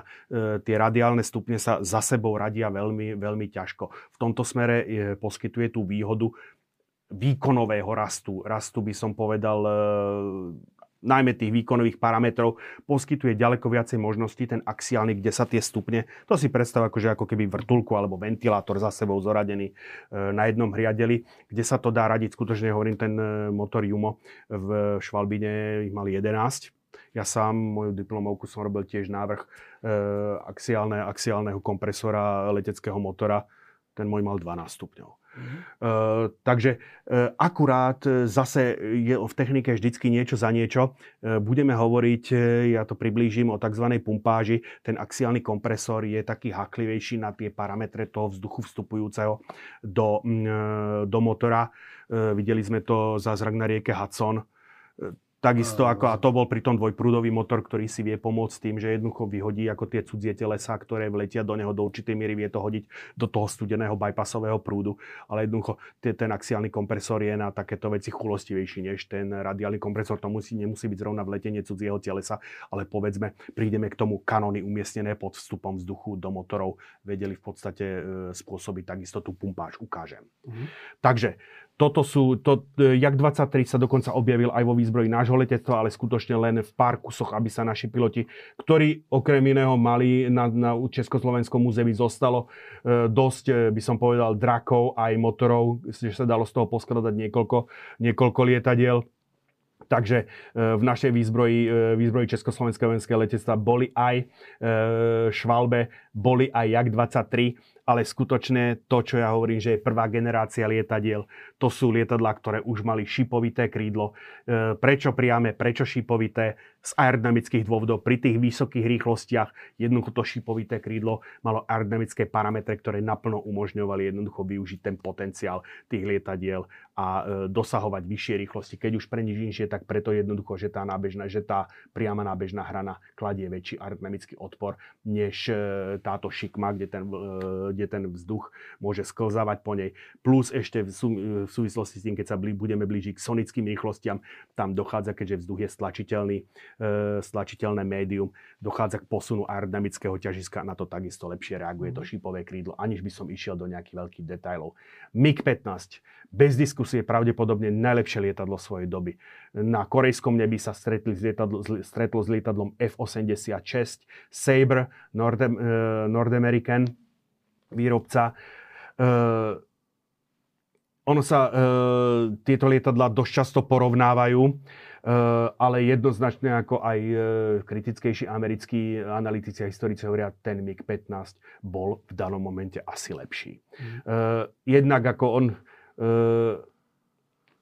volali ho, volali ho, lietaj, liet, volali ho súd troš. Američania kvôli tam ke, takému súdovému tvaru. Ameri, e, Rusi zase, alebo Sovieti zase e, F-16, F-86 Sabre prezývali garbač, hrbáč.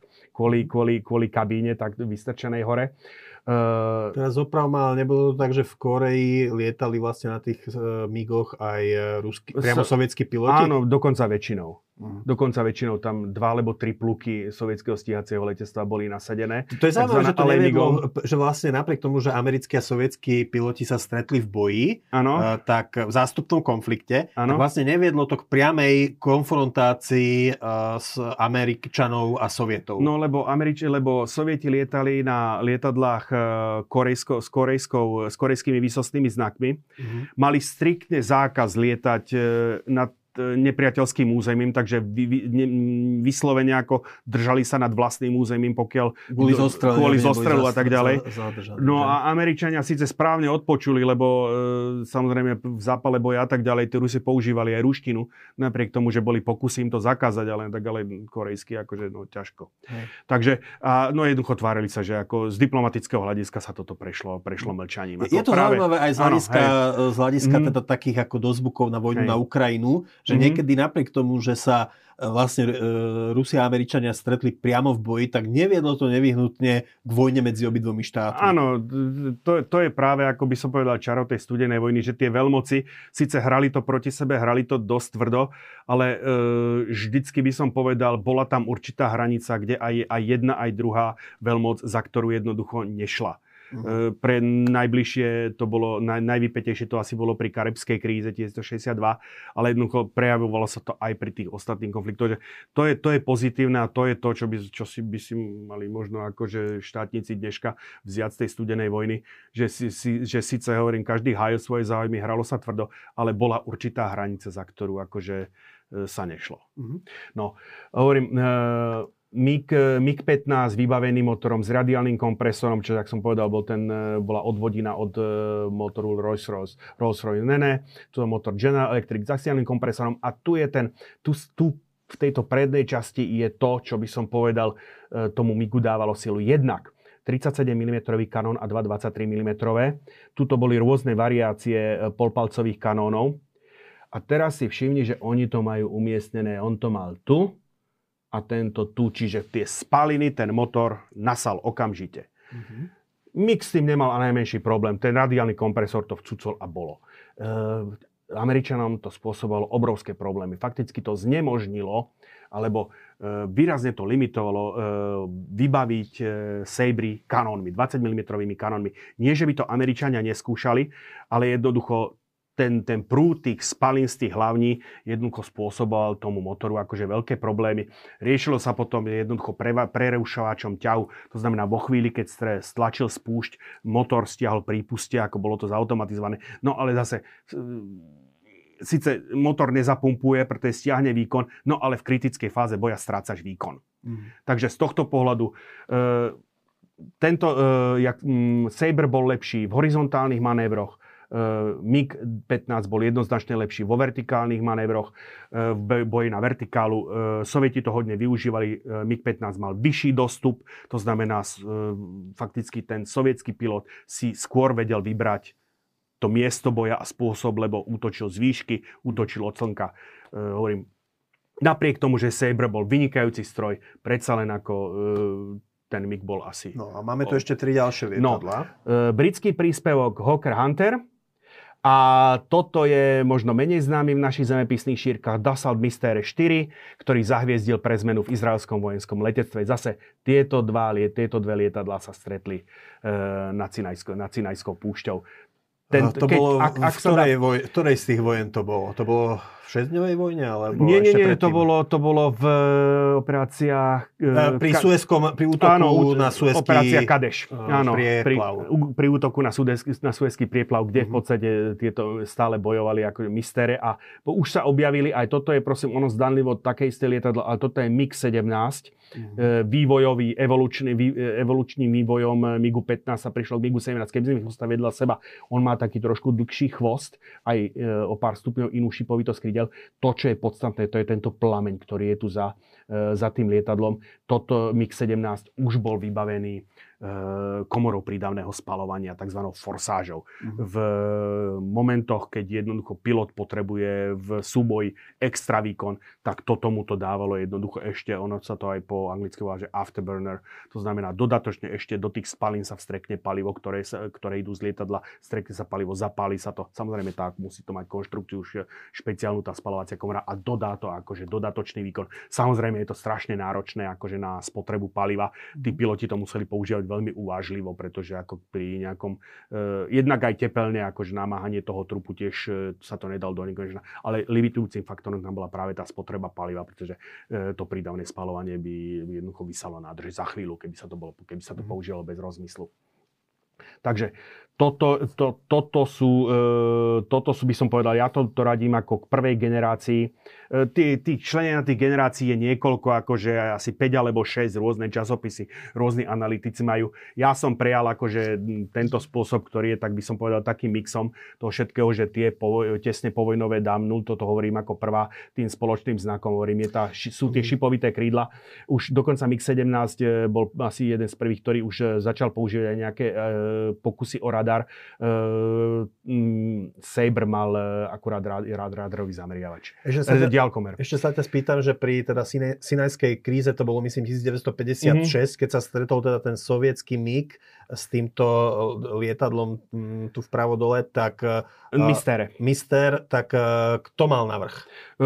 Jednoznačne ako izraelskí piloti, ako v tomto smere, ale tu by som, neviem, tu by, tu by som to nevidel v otázke technických parametrov lietadla, ale v úrovni výceku izraelských pilotov. A tie MIGy potom to, to aj v Suezkej kríze pilotovali sovietskí piloti, alebo už arabskí? Nie, pri, pri týchto, pri, e, až kým nedošlo k podrobovacej vojne, tak tie si pilotovali arabskí piloti sami.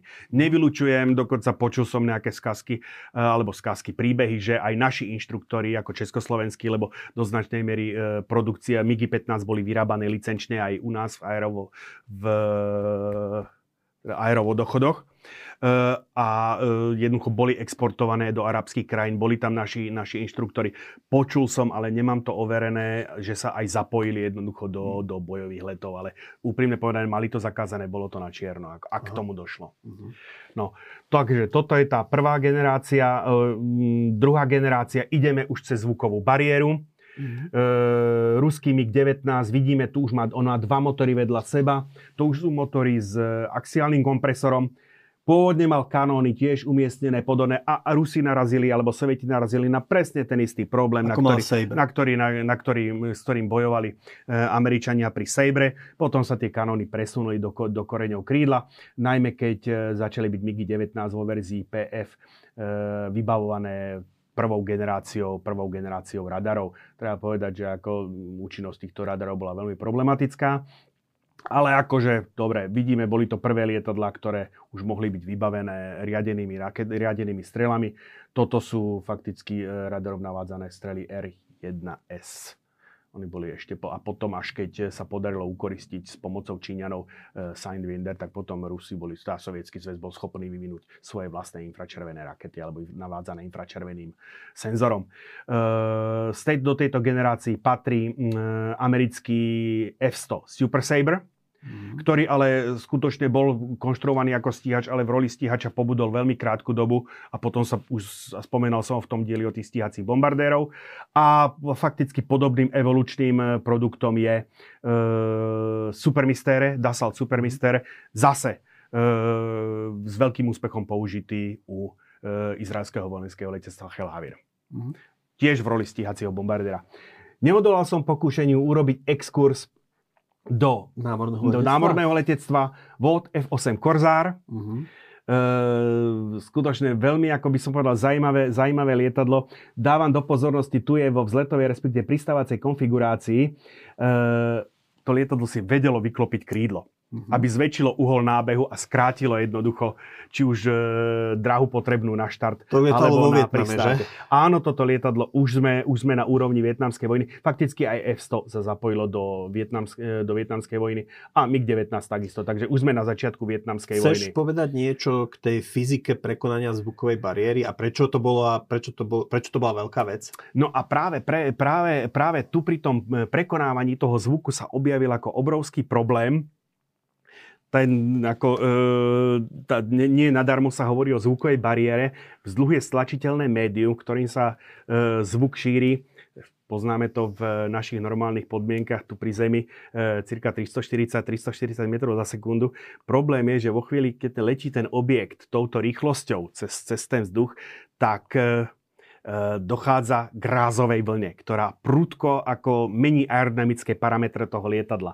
A tuto to máme nádherne demonstrované na, toto je lietadlo F-102, e, Convair F-102 e, Delta Dagger. Mm-hmm a, a Američania jednoducho zase e, tým svojim sofistikovaným prískum, e, prístupom k aerodynamike e, prišli s tzv. alebo vyskúmali tzv. pravidlo plôch. Keby sme vzali lietadlo a krajali ho ako takú salámu, tak dostaneme ako prierez jednotlivých priečných ploch a Američania prišli na to, že vo chvíli, ako náhle tie plochy na seba, keď vezmeme trup, prídu krídla, navezujú na seba skokovo, prúdko sa pri tom prechode cez tú zvukovú bariéru zväčšuje odpor. Fascinujúce. Áno. Takže došlo k prekonštruovaniu, to je prosím pekne to isté lietadlo, to je F-102 Delta Dagger, ale už po prekonštruovaní podľa tzv. pravidla ploch vidíme, že tuto došlo k zúženiu, mm-hmm. dokonca trošičku sa posunuli vstupy, aby sa ten, te, tie plochy, aby išli plynulo. To je to, to je to základ toho pravidla to ploch, že jednoducho ten vývoj pri, ploch prierezov trupu lietadla a krídel, teda celého lietadla, musí ísť plynule.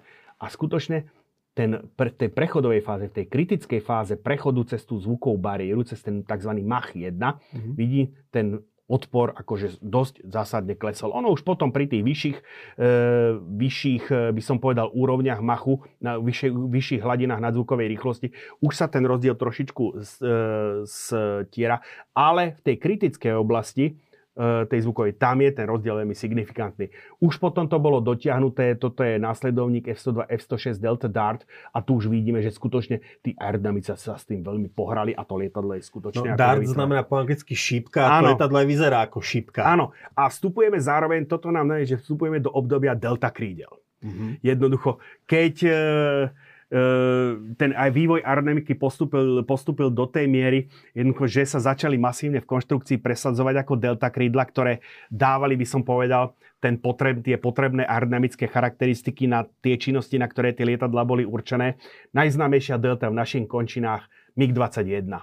Tuto konkrétne vo verzii 5 PFM. U nás vo výzbroji boli MiG-21, MiG-21F, to znamená, tento už má radar, EF nemalo radar, neskôr PF, PFM a posledná verzia, ktorá bola u nás, bola MF. To už ako len znalci rozoznajú, čo to znamená.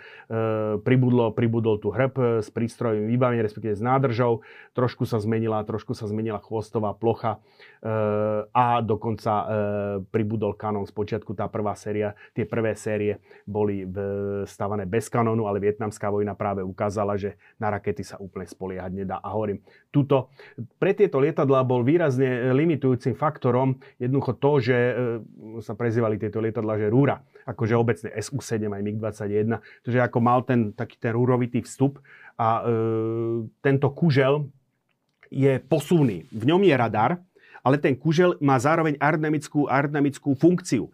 Totiž to lietadlo letí nad zvukovou rýchlosťou, ale do toho motoru, k tomu kompresoru axiálnemu, vzduch musí vstúpiť pod zvukovou rýchlosťou. Mm. Takže tento kužel má za úlohu jednoducho ten vzduch, by som povedal, spomaliť. Mm. Ako ono je to dosť zložité, ako e, predmet e, vstupné a výstupné zariadenia prúdových motorov bol síce jeden z, jeden z najťažších, ale zároveň jeden z mojich najobľúbenejších, lebo tam sa skutočne akože dalo vyhrať. Vidíme tu akože to, tie vstupy do tých motorov, toto je konkrétne F4 Phantom. Mm. E, táto plôžka znamená, to odrezáva medznú vrstvu, pretože na povrchu, na povrchu, trupu, na povrchu trupu lietadla sa tvorí vrstva, ktorá fakticky, taká vrstvička, ktorá fakticky stojí, ktorá má, alebo ide pomalou rýchlosťou a keby vnikla do motoru, tak zase by spôsobovala zahlcovanie, zahlcovanie kompresorov a znížanie jeho účinnosti. Takže pred vstupom do motoru sa to musí odrezať, odviesť head. E, zároveň, keby sme tu videli, tak vnútri je zase taký, taký plochý kužel, ktorý zase riadi e, ten, tie vstupné parametre. Takisto kužel, kužel a zase aj briti, kužel. K tomuto lietadielku sa ešte vrátim, to je zaujímavé.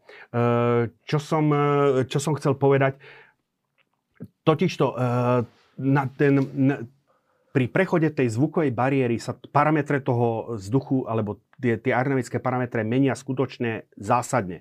Ty máš určite zauži, zažité, že ja neviem, že keď e, máš hadicu s vodou, že keď zúžiš ten prierez, že ako začne to striekať rýchlejšie.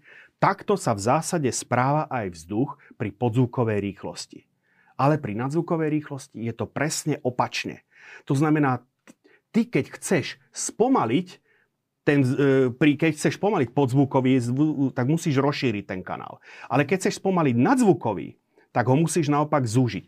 Preto je ten kužel tak, e, takto by som povedal konštruované, alebo ten, ten, tie ploché kužele tu jednoducho zúžia ten kanál, v najúžšom priereze zvuk dosiahne zvukovú rýchlosť a potom sa ten kanál rozšíri aby sa jednoducho už ten podzvukový kanál, ešte, eh, podzvuková rýchlosť ešte spomalila. Je to alchýmia. Je to veľká úplne, alchýmia. Dám ti úplne takú ano. ako možno hlúpu otázku, ale čo keď sa tento systém eh, zúžovania a rozširovania zasekol, alebo možno mohlo to aj odpadnúť, že potom si ako čo... No odpadnúť nie, mohlo sa to samozrejme zaseknúť, pokaziť v takom momente jednoducho, ako že on musel okamžite ako že by som, eh, prejsť, na, prejsť na iný režim letu, pretože tomu motoru hrozila tzv. pumpáž máš doma vysávač. Uh-huh. Keď zapchá, ideš vysávač a zapcháš e, vstupnú hadicu, čo sa stane? Ten motor začne okamžite vytáčať do vysokých otáčak. Jednoducho uh-huh. saje, saje nemá čo, kvázi tam vzniká vákuum, jednoducho lopatky nemajú zrazu odpor a, za, a ten, počuješ, ako ten motor zavíja ten vysávač nepoškodíš, pretože e, je to, to nie je kompresor, to je ventilátor. Tam je medzi lopatkami a stenou je medzera, ktorá v jednu chvíľu ten vzduch sa začne vrácať. Ale keď je to letecký kompresor, ktorý je utesnený a tá lopatka dolieha presne, ako by som povedal, do vonkajšej plochy, do statora, tak jednoducho ten vzduch nemá ako sa vrátiť mhm. naspäť. Ten kompresor tlačí, tlačí, tlačí v jednu chvíľu, ako dojde k tzv. pumpážu, proste ten vzduch už nemôže a preraziť to cez ten kompresor. A dojde a on tzv. zapumpuje tam späť, tam späť. Spraví to párkrát a motor sa rozletí. Preto tá pumpáž je veľmi, veľmi, veľmi, veľmi nebezpečná a práve cieľ, toto ešte keby to bol kvalitnejšie, by sme videli aj tu, aj tu sú tzv. protipumpážne dvierka. To je to, že ako on si ešte pomáha prisávaním alebo otvorením tých pumpážnych, že ten motor si ešte vie v niektorých fázach letu. To samozrejme riadi, e, riadiaci systém toho motora. To ako mm. ten pilot nemusí zase na toto úplne myslieť, lebo ten motor má senzory na vstupe, ktoré snímajú tlakový rozdiel a podľa toho jednoducho e, manipulujú s týmito zariadeniami. Inak, keď už som hovoril o vstupe, musím hovoriť aj o výstupe, pretože tam sa to deje podobne len v obrátenom režime. Mm-hmm. potrebuješ tie spaliny, e, by som povedal, ešte urýchliť, takže zúžiš ich. To je jednoducho žal, taká segmentová díza, ktorá jednoducho sa uza- trošku sa privrie v určitý a zrýchli ten prúd spalín. Mm. No. A teraz e, dízy sú podzvukové, nadzvukové a teraz ti dám otázku, ktorú dal mne plukovník Považan na skúške z konštrukcie leteckých motorov že či môže mať nadzvukové lietadlo podzvukovú výstupnú dízu. Mm, to, ne, neviem ja na viem, to odpovedať. Neviem na to, to vyslovene myslím ako zaujímavé, že ako, jaká je to alchymia. Samozrejme, otáz, odpovedie môže. E, rýchlosť zvuku záleží od teploty. Mm-hmm. To znamená, tie spaliny, ktoré majú 450, 500 stupňov, možno viac, 600, e, pri, keď je, vo chvíli, keď je zapnuté prídavné spalovanie, e, majú inú rýchlosť, šir, inú rýchlu šírenia zvuku, než ten okolitý vzduch, ktorý má 0 a možno až mínus. Mm. Takže spaliny napriek tomu, že idú obrovskou rýchlosťou, ale sú horúce a môžu ešte kľudne vychádzať z toho lietadla pod zvukovou rýchlosťou, ale lietadlo samotné už v tom chladnom vzduchu letí nad zvukovou rýchlosťou. Mm. Potom ale akože ďalší vývojový stupeň sú tzv. konvergentno-divergentné výstupné dízy. To je zase opačný proces. E, podzvukovú, prúd podzvukových spalín zoškrtíš, alebo teda pri, e, zúžiš ten prierez, nadobudnú na zvukovú rýchlosť a potom sa tá díza rozšíri a jednoducho zase im dodá tú rýchlosť ako už do nadzvukovej oblasti. To sú, to, je, to sú už potom e, práve táto generácia lietadiel, lietadiel, ktoré lietajú Mach 2, to znamená dvojnásobkom rýchlosti zvuku, tam už sa začali používať e, tie e, konvergentno-divergentné nadzvukové dízy. Ukážem, Rusi s tým dokázali ja, celkom veľké divy. Ja spýtam, že vlastne, ak teda rýchlosť mm-hmm. vzduchu je teda Mach 1 ano. a v súčasnosti zvuku. sme, zvuku, áno. A v súčasnosti sme to vyťahli kam až? Kam až no. Čo je najväčšia teda taká tá rýchlosť, ono sa to, stíhačky? Ono sa to stabilizovalo v tých stíhačkách niečo nad 2 2 a tak ďalej, lebo potom už e, narážame na obrovské technické problémy. Jednoducho ten e, prúd vzduchu, by som povedal, je tak rýchly, že e, on zohrieva tú konštrukciu. Jednoducho tam už by došlo k technickým, technickým problémom z hľadiska pevnosti. A takisto by som povedal, E, energia potrebná k udeleniu, ako by som povedal, tej rýchlosti e, rastie s kvadrátom, takže s kvadrátom tej rýchlosti. Takže takisto ten e, nápo- požiadavky na tú výkonovú jednotku idú akože podľa, po, po, po mocninovej funkcii. Takže preto ono sa to stabilizovalo na tých dvoch, aj keď prídeme k lietadlu MiG-25, mm. ktoré bolo určené pre stíhanie lietadiel Blackbird. Mm E, prieskumných lietadiel a m, tieto MiG-25 e, a už neboli postavené z Duralu, to už boli ocelové lietadlá, pretože jednoducho to aerodynamické trenie by jednoducho ten Dural už nevydržal a tieto vedeli ísť e, cez 3 machy. Hmm. No, len z Blackbird, ktorý bol ako, potom sa používajú titanové konštrukcie a tak ďalej. Blackbird, e, ktorý nie je tu ukázaný, lebo to je prieskumné lietadlo SR-71. To už bolo lietadlo úplne, to už je poloraketoplán, to už malo e, vybavené nie čisto, už bolo vybavené nie čisto prúdovými motormi, ale tzv. E, ale e, náporovými motormi, takže ako, alebo teda... Kon... Čiže aby sme prekonali ne. možno tú rýchlosť 2-3 machy, tak už by sme museli ísť do obla... opustili by sme oblasť prúdových motorov a museli by sme už ísť k oblasti raketových motorov? Už by sme ešte, ešte cez, náporo, cez kombináciu prúdových náporových motorov, aj hovorím, aj ten eh, SR-71 ako e, bol vybavený, bol vybavený kombináciou prúdového náporového motora, takže vedel, náporový motor má tú vlastnosť, že on jednoducho musí dostať impuls, on sa nevie sám rozbehnúť.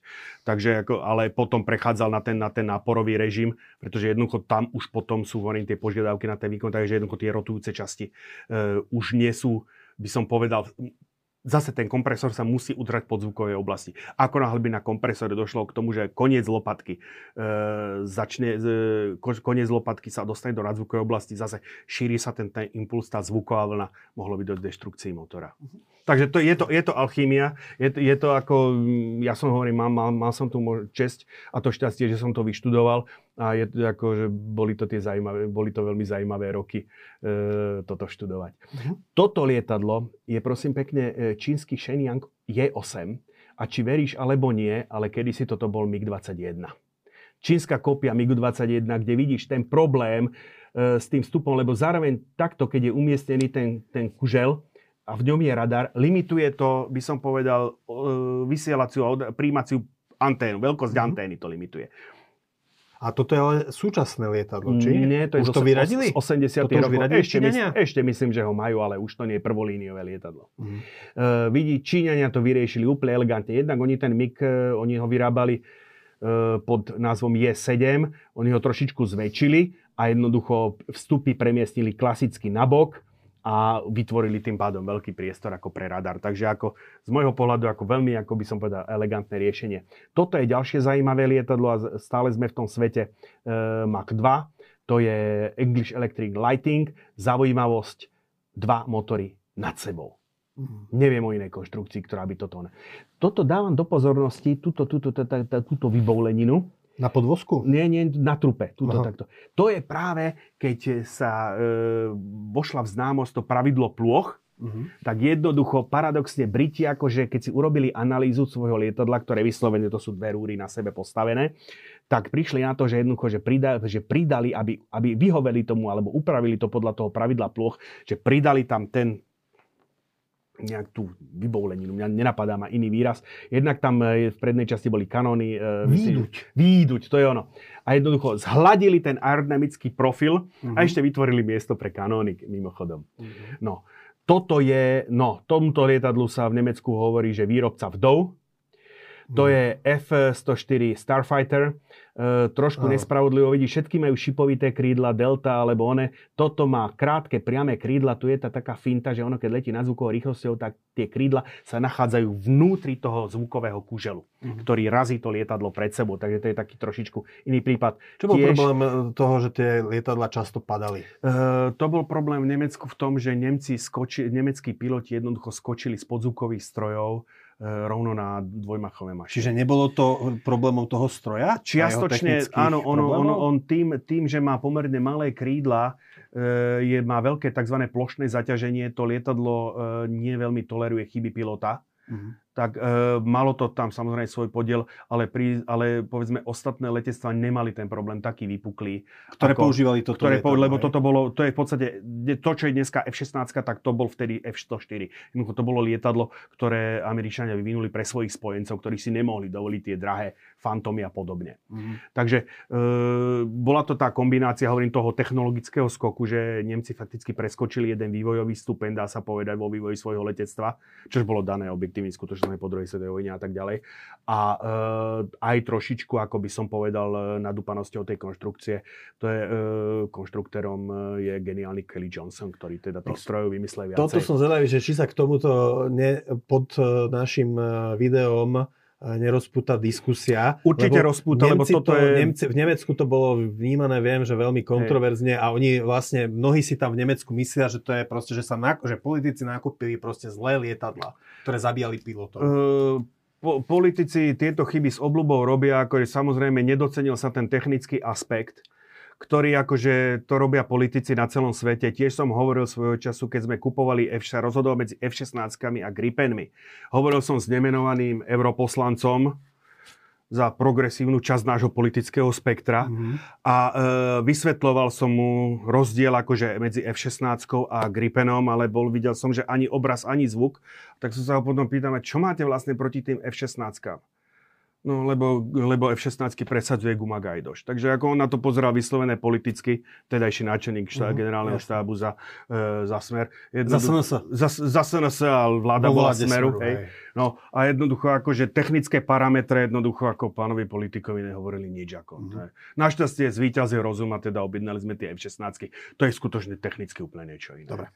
No. Takže posledný, ja to idem beriem tak dokola, jedno z najkrajších a najlepších lietadiel svojej doby, Mirage, Mirage. F3, Mirage 3 to, takisto lietadlo. protivník týchto lietadiel nad Sinajským, nad Sinajským onom 6-dňová vojna, opotrebovacia vojna. Potom v 6-dňovej vojne už hviezdili, e, v 6 v Jonkipurskej vojne už hviezdili fantomy na izraelskej mm. strane.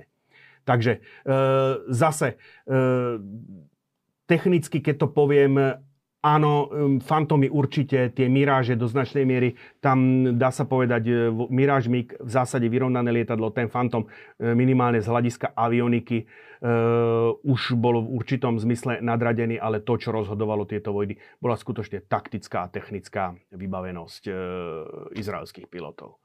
Tam to skutočne bolo. Čiže ty ako... vlastne hovoríš, že môžeš mať ako veľmi vyspelé lietadlo, ale pilot je tam stále veľmi dôležitý činiteľ. E, samozrejme, technická úroveň toho lietadla, technická, taktická vyspelosť alebo tie, tie, avion, tie dáta, e, letecké parametre sú dôležité. Ale konec koncov vždy rozhoduje ten pilot. Mm. Ako, e, ktorý do značnej miery vie vyvážiť aj tie nedostatky. Ono je to typické pri tom, pri tom, F-190, pri tom S-199, pri tom Meskovi pri, tej, pri, tej, pri tom krížencovi toho Messerschmittiackého draku a Junkersového motora. Jednoducho, tí izraelskí piloti boli schopní zostrelovať Arabov, ktorí lietali na Spitfire. Čože jednoznačne je, akože bolo to, ten Spitfire bol technicky nadradený tomu Meskovi. Uh-huh. No. Takže to sme vo svete Mach 2 a vstupujeme do sveta, e, by som povedal, e, lietadiel s e, meniteľnou geometriou krídel. To ja sme už, čo, 80. roky už? Teda to sme už, to 70, sme už 70, 70, 70, roky, to sme mm-hmm. v 70 rokoch. Toto zaradenie týchto lietadiel, poviem MiG-23 M, respektíve MF, mm, to je ML. hore. Áno, vľavo hore, tu ho vidíme v tej konfigurácii s, mal, s malou šipovitosťou, keď s uhlom, myslím, 16 stupňov to má nastavené momentálne. E, Priznám sa, tieto lietadla boli aj vo výzbroji Československého letectva. Pilot, u pilotov sa netešili nejakej veľkej oblube. Prečo? E, takisto dosť nepriaznivý vplyv plošného zaťaženia voči hmotnosti, e, voči hmotnosti lietadla a hlavne ten pilot je tu dosť hodne utopený. Mal, e, stiažovali sa piloti, že jednoducho slabý rozhľad. Pre tieto lietadla kvôli aj takým, no, nepekným tvárom nazývali, že bedňa. Uh-huh. Na druhej strane legenda, F-14, eh, Grumman F-14 Tomcat. Uh-huh. Tu som do rohu dal obrázok vo chvíli, keď odpaluje strelu s perou v bojovej konfigurácii. To znamená, tie krídla má C, eh, so šipovitosťou C60 stupňov e, pripojené. Kto pozeral Top Gun, tak tam toto lietadlo hviezdilo. Popri Tomovi Cruiseovi. Možno ešte viac ako Tom Cruise, podľa mňa. Hej, hej. E, Myslím, že pre, pre diváčky tam bol asi Hej. Tom Cruise a pre nás Áno. chlapov lietadlo. Áno, presne tak. A teraz e, uvedomujem si, ako samozrejme aj tých stíhačov, stíhacích lietadiel je strašne veľa, že to druhé lietadlo, ktoré tam hral tých nepriateľov, bolo lietadlo F5, Mm-hmm. To bolo zase ako, že by som povedal, lietadlo, ktoré plnilo podobnú rolu ako ten Starfighter, to bolo lietadlo pre spojencov. Sice ho nasadili Američania aj vo Vietname, ale to bolo skôr v tej stíhacej, stíhacej bombardovacej role, ale nie je tu, ako teraz si uvedomujem. Že, a tých výčitiek, že nedal som nejaký typ, bude určite viac, lebo tých stíhačov Jasne. je strašne veľa. Toto je, Tornado sme mali v minulom dieli ako stíhací bombarder ID, Tornado IDS. Toto je Tornado ADF, respektíve v britskej verzii Tornado F 3. Toto je stíhacia verzia, vidíme nádherný pohľad akože práve na to vstupné ústrojenstvo. Tu je to riešené, ten vstup trošku inak. Ten kužel, ten, ten kužel e, riadiaci je na spodnej, je tu niekde. A ešte ona tá, tá horná, horná, e, horný kryt e, toho vstupného zariadenia je pohyblivý. Takže on zase ten systém riadenia, e, automatika toho motoru si riadi e, týmito parametrami, tie parametre vzduchu, ktoré vstupujú do toho motoru. E, tu som pripojil obrázok, ako vyzerá toto lietadlo, toto lietadlo z boku. Dobre, čiže no, aby som to zopakoval, no. aby to pochopil aj keď, keď sú tie krídla na široko, tak to je kvázi cestovná rýchlosť Nie. a bojová rýchlosť je, keď, keď teda sú... bojová, bojová konfigurácia je, keď je to proste také... Pre, pre krí, keď sú s malým uhlom nábehu v tejto, konfigura, v tejto konfigurácii, v tej, to sú eh, parametre pre, by som povedal, hlboký podzvukový, pre podzvukový let, pre pristátie, pre štart. Mm-hmm. A už potom tá miera šípovitosti sa určuje podľa toho, v akých akou rýchlosťou ten pilot chce letieť, pre, v akej konfigurácii, čo chce robiť, či, chce, či ide prenikať protivníkov protizdušnou obranu a potrebuje jednoducho ísť maximálne rýchlo, čo to dá tak v tej chvíli ako pri, je mu výhodné pritiahnuť tie krídla k sebe jednoducho akože valiť to plnou rýchlosťou. A strieľať a môžeš pri akejkoľvek konfigurácii Však krídel. vidíš, má pri tebe a odpal, odpaluje raketu.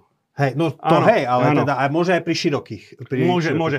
A letecké dni sú také jednoducho, lieta pod zvukovou rýchlosťou a demonstruje ten pilot napriek tomu, ako pritiahnuté, e, pritiahnuté krídla k sebe. To lietadlo sa vo vzduchu udrží, len to není z hľadiska leko, výkonov alebo letových výkonov optimálne. Uh-huh. Ale to lietadlo sa... Dokonca, e, keby, ke, keď e, sa budú e, diváci ako brousovať po internete, nájdu myslím, že zrovna Tomke to je a má jedno krídlo pripažené, jedno krídlo má e, v vzletovej polohe. Došlo k poruche jednoducho e, tohoto zariadenia, teda či došlo k poruche, alebo či to jednoducho len predvádzal e, možnosti toho lietadla, tam by bolo samozrejme striktná symetria. Mhm. Jednoducho, a to lietadlo sa vzduchu udržalo napriek tomu, že každé krídlo malo v inej polohe. A môžeš potom aj normálne pristať, keď máš jedno krídlo teda kvázi sklopené, druhé vyklopené? No je to náročné na pilota, ale zjavne áno, lebo ten pilot prežil. Uh-huh. A to ešte potom, keď pristávaš na lietadlovej lodi, zrejme. To... No, tak na to, to by už bolo o život. No dobre. Tak, sovietská špecialita. Ťažké záchytné stíhačie. Mm. E, Sovieti e, už od konca druhej svetovej vojny sa jednoducho seriózne obávali a úplne objektívne a oprávnene sa obávali prevahy na to, moment konkrétne Američanov, prevahy vo vzduchu a v masy bombardérov, ktorí by jednoducho vrhli na prekonanie ich protivzdušnej obrany. Preto Sovietský zväz prišiel so špeciálnou e, kategóriou stíhačov ťažký záchytný stíhač. Je to lietadlo, ktoré je akože veľké, e, keď postavím normálnu, tu, to je, to je SU-11, keby sme postavili MiG-21, on sa vidieť delta krídlo e, vedľa toho SU, SU-11, tak to je, to je rozdiel dimenzie, ako to je skutočne velikánske lietadlo. Toto lietadlo vošlo nechválne do histórie, je to Suchoj 15, je to lietadlo, ktoré zostrelil Genadí Osipovič sa volal, ten pilot zostrelil korejské lietadlo Letkal 007 nad Sachalinom. To bolo v 80 rokoch, myslím, Áno, v 83. alebo 4. Uh-huh. Takže toto je, toto je, ten je to ťažký zachytný stíhač raketa K-11. Vtedy ktorá... to sa hovorilo, to malo aj také politické mm. dozvuky, lebo v tých 80 rokoch vtedy aj ten Nemec na tom lietadle pristal na Červenom námestí a teda potom ako to bolo pre celé, celé ako no, z, uh, sovietské letectvo také dosť tráp, taká dosť trápna séria incidentov. Pre nie? Gorbačova, pre Gorbačova, zrovna incident s Matiasom Rustom bol pre Gorbačova veľmi vítanou zámienkou k čistke vo vrchnom velení armády a vzdušných síl Mm-hmm. Pretože jednoducho oni samozrejme to, to jeho perestrojke ako kladli odpor, boli to väčšinou konzervatívne zameraní ľudia. Takže ako Gorbačov sa jednoducho tejto prejtosti, toho, toho, tej chyby tej sovietskej protizdušnej obrany, že toho Matiasa Rusta pustili až na, na to červené námestie, kde pristal s tou svojou cestnou, e, tak e, jednoducho Gorbačov okamžite ako odvolal obrovské množstvo generálov zvelenia aj armád, aj ozbrojených síl ako takých, ale najmä z letectva. Aj keď to bol samozrejme taký husársky kúsok a no, zostrelenie korejského lietadla bola veľká tragédia. Zase. Ono, ono to ide, to, to, je, to je spojené v podstate medzi sebou práve preto potom, ako, lebo oni, to, oni vedeli o tom Rustovi, oni dokonca niekoľkokrát, akože pri ňom bolo, uh, pri ňom, pri ňom bolo aj hliadkové lietadlo, ako hliadko záchytný stíhač, on tam bol pri ňom. Len jednoducho nedostal rozkaz, ako kým sa, a kým sa generáli dohadovali, tak on sa jednoducho pritiahol k zemi, na chvíľu im zmizol z radarov a zrazu sa vylúpol nad Moskvou. No, takže vo chvíli zase, keď sa dialo niečo podobného ako e, v, na tom Sachaline, kde to korejské lietadlo si zle nastavilo inerčný navigačný systém a jednoducho miesto toho, aby letel tým japonským morom, on ho to priviedlo ako na sovietské, na sovietské, do sovietského vzdušného priestoru, aniž by o tom zrejme tí piloti akože vedeli, že v tej neboli GPS-ky. Jednoducho mm-hmm. inerčný systém je ten, že zadá, zadajú sa parametry e, nultého bodu, z ktorého vychádza a v podstate systémom e, čidiel e, to, to, ten, ten prístroj meria, by som povedal, zrýchlenia alebo spomalenia a na základe toho vypočítava tú polohu. Ale vo chvíli, keď spravíš chybu na začiatku, tak potom sa, tá, potom sa jednoducho tá chyba stále vlečie. Mm. Takže takto sa zrejme to lietadlo dostalo do vzdušného priestoru. No a e, zrejme oni nechceli zopakovať tú chybu, než zrejme, nechceli, evidentne nechceli zopakovať tú chybu pri tom Matiasovi Rustovi. Dostal, ten Gennady Osipovič dostal rozkaz zostreliť, odpálil raketu, zostrelil ho.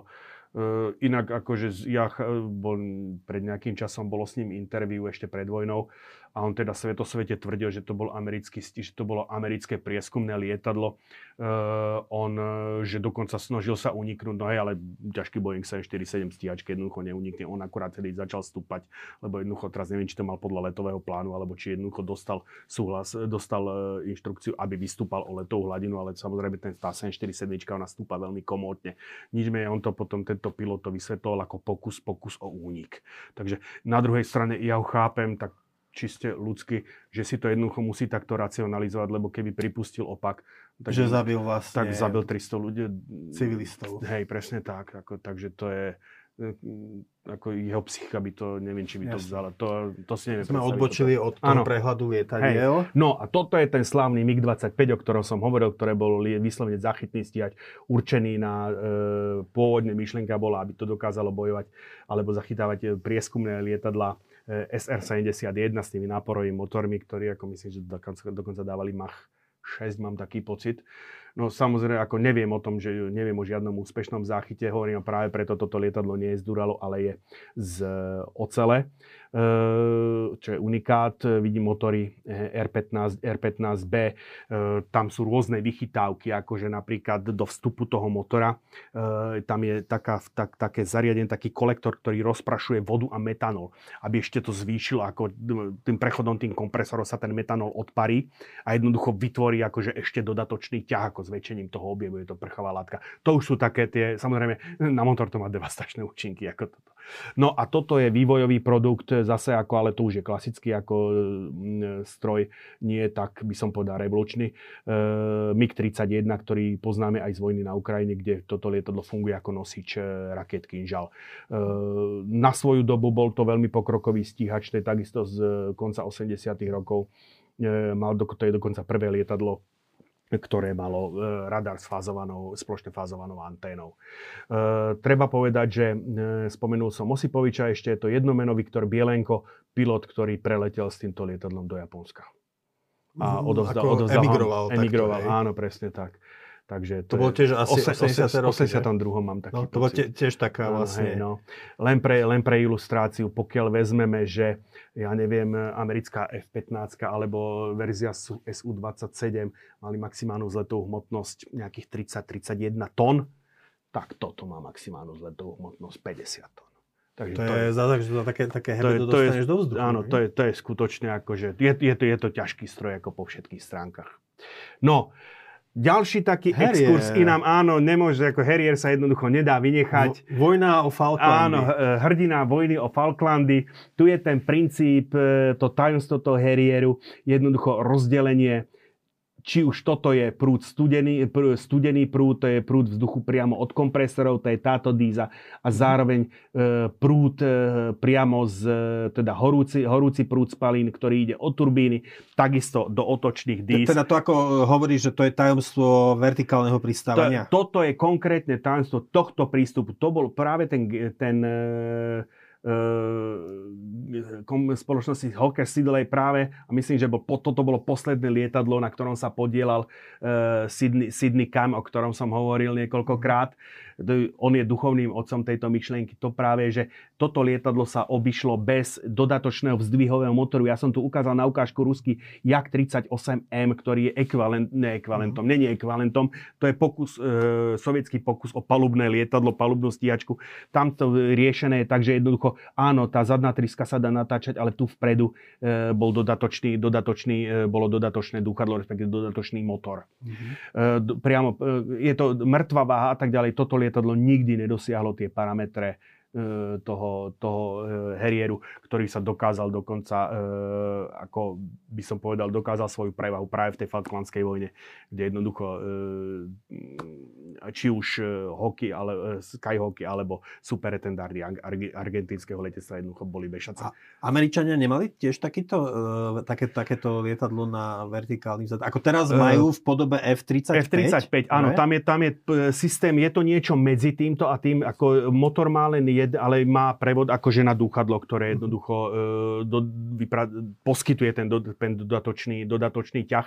Američania to až tak akútne nepotrebujú, lebo tie americké lietadlové lode boli, mohutné. boli mohutnejšie a vystačili, oni to riešili tým e, katapultovým systémom, takzvaný mm-hmm. ten katabar, to znamená e, katapult, štáda pristáte s pomocou katapultu, keď preložím tú skratku. A teda to je vertikálny vzlet aj pristávanie? Takto on vedel aj pristať, aj, aj štartovať vertikálne, ale ekonomicky bolo, že štartoval cez ten skokanský mostík mm-hmm. a pristával vertikálne ako z, ten štart s pomalým rozjazdom z využití tej paluby šetril palivo. Mhm. Ale ako čiste, te, ako dokonca mám pocit, som ho videl aj vertikálne oštartovať, len e, ako ono je to problém ako zo zeme, lebo vieš, on fúka pod seba, je tu obrovské, tá palivo, pal, paluba musí byť čistá a musí schopná byť zniesť ten prúd tých, e, tých spalín.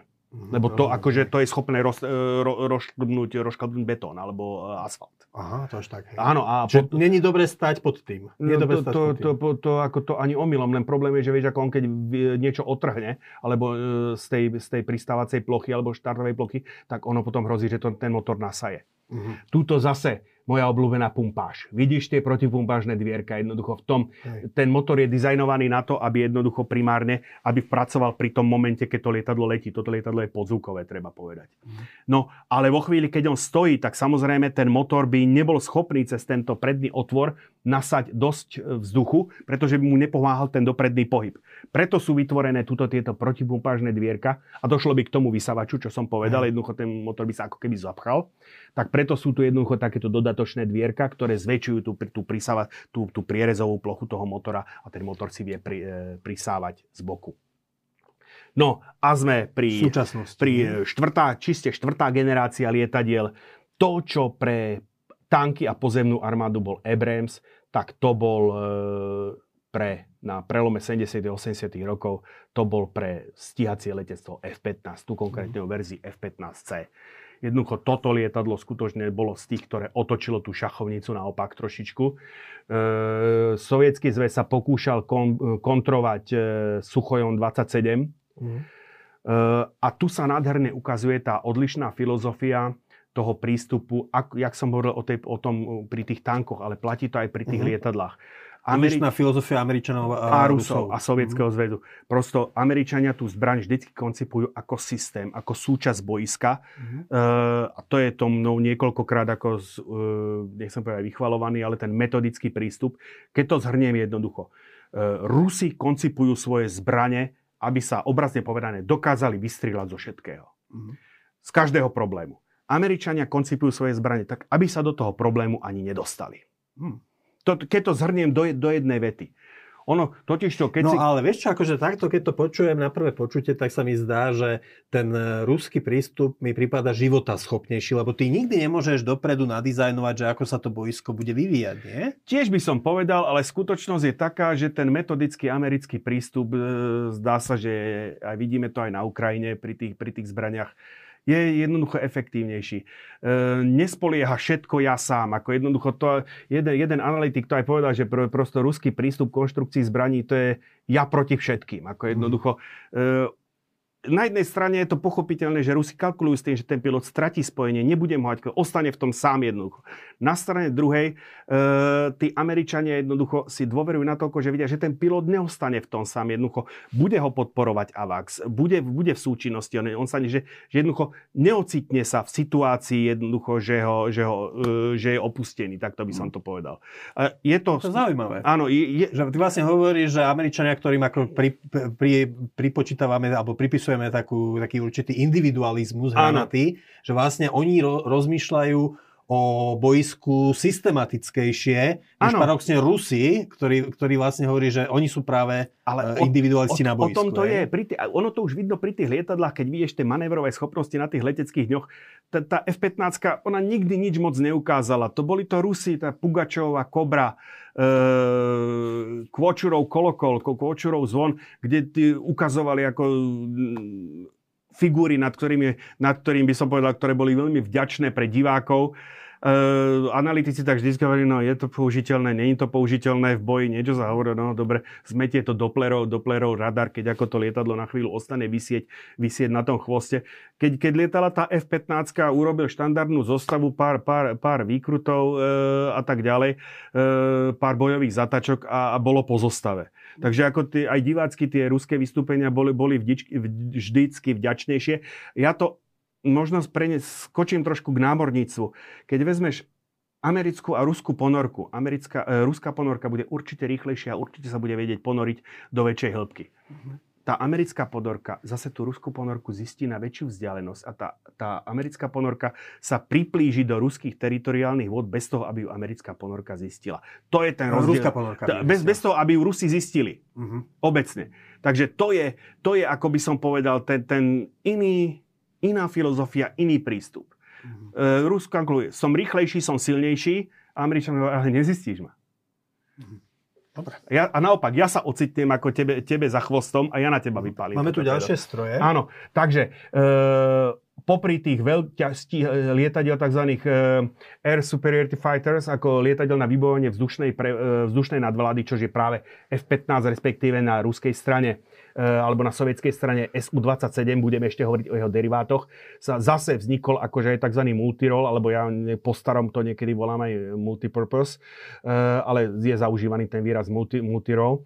Eh, viacúčelový stroj, F-16, Sovieti sa pokúšali kontrolovať MiG-29, toto je konkrétne MiG-29 v markingu slovenských, slovenských vzdušných síl, dnes už zrejme, dneska už zrejme na Ukrajine. Zopakujeme si ešte pre istotu, uh, už sme to raz riešili, ale prečo vlastne Slovensko sa vzdáva, uh, prečo kupujeme F-16 a vzdali sme sa MIGov 29 v situácii, kedy vlastne MIGy sú novšie lietadla ako F-16. Že skús to vysvetliť tomu Ale divákovi. to je, ako to MIG, to nemôže na to pozerať takto. To je akože, áno, tá prvá F-16A je staršia ako e, MiG-29. Mm ale to, čo my máme, je verie tam... Čo dostaneme, hej, teda od... Ne, to, to, to, to je pôvodné. No. A to, čo my momentálne, to je MiG-29 a to je ten pôvodný z konca 80 rokov. Ale uh-huh. aj keby som vyšiel z toho a ukážem to na nasledujúcom slajde MiG-35, čo je zase vývojová evolúcia MiG-29, E, ktorá e, sa pokúša, hovorí, som začal tú myšlienku, nedokončil som ju, že MiG-29 zišiel, ako by som povedal, oni to Rusi volajú ako frontový stíhač, ale tá pôvodná myšlienka bola práve urobiť takéto viacúčelové lietadlo, taký ten stíhací, stíhací, stíhací bombardér.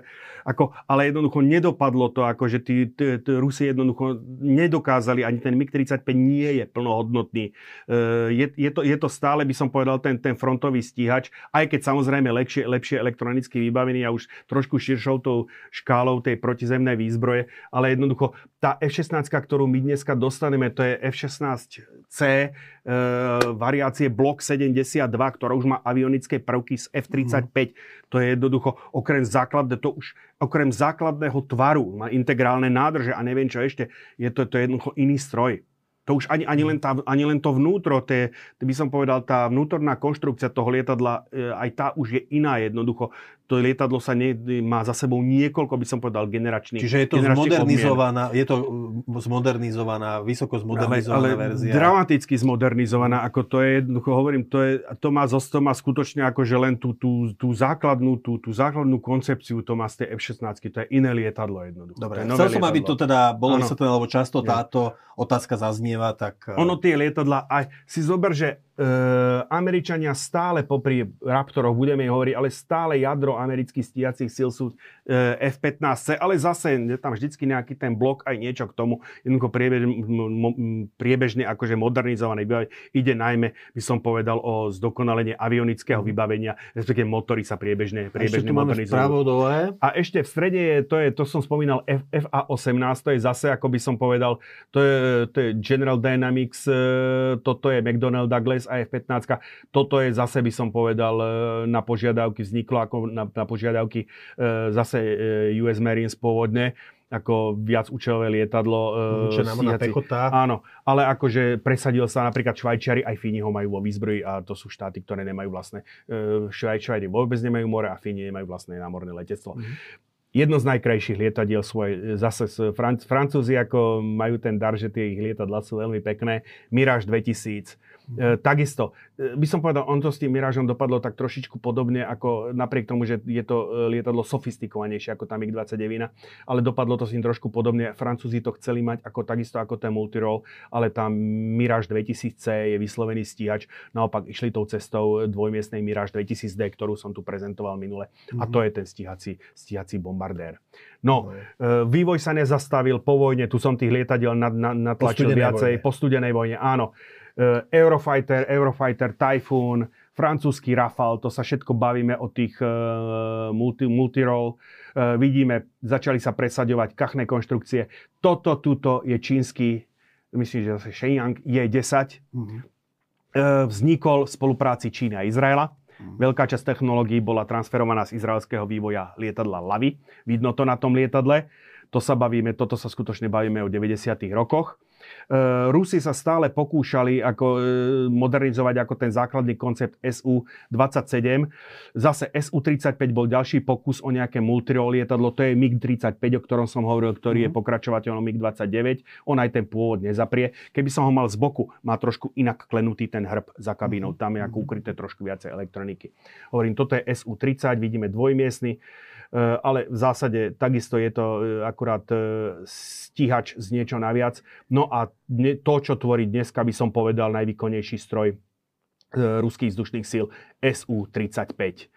E, nový prvok a hovorím, už majú to aj Američania v Raptoroch, ale ako excelovali s tým najmä Rusi, ktorí to ako prvý dokázali ozvučiť.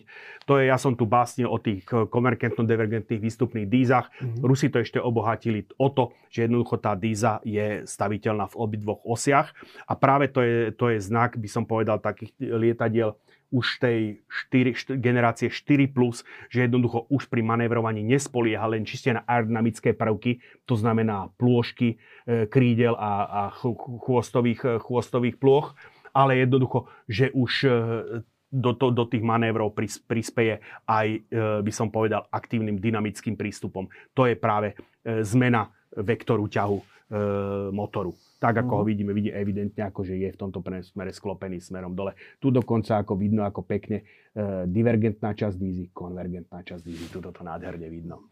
Takže, dobre, toto sú e, štvrt, a toto je prosím pekne piata generácia. Jak sa hovorí, ako sa hovorí, že teraz, že Američanom ušiel vlak v tých hypersonických zbraniach a podobne, mm-hmm. čo už úprimne povedané zase až tak celkom pravda není, ale e, ak v niečom Američania ušli svetu, tak to sú práve stealth technológie, lietadla 5. E, generácie, F-22 Raptor, ktorý je napriek, samozrejme, je to prvé lietadlo svojej generácie, takže boli tam aj nejaké technické problémy, chvíľku s tým no, museli Američania, Američania boj, boj, no, že sa to predražilo, to je klasika, ale ja hovorím, že akože ešte mm-hmm. aj po zavedení do výzbroje párkrát tie lietadla museli stiahnuť uh, do výrobného závodu, respektíve robiť na ňom úpravy. A teraz je asi taký trend, že ísť teda skôr cestou F-35, nie? Že no, neskončil ten F-22 troška ako taká slepá no, vetva vývoja? To by, to by som nepovedal, ten F-22 jednoducho je tak drahý, že je drahý aj na Američanov. Jednoducho to je lietadlo, ktoré akože predbehlo svoju dobu možno na míle. Uh-huh. Takže, e,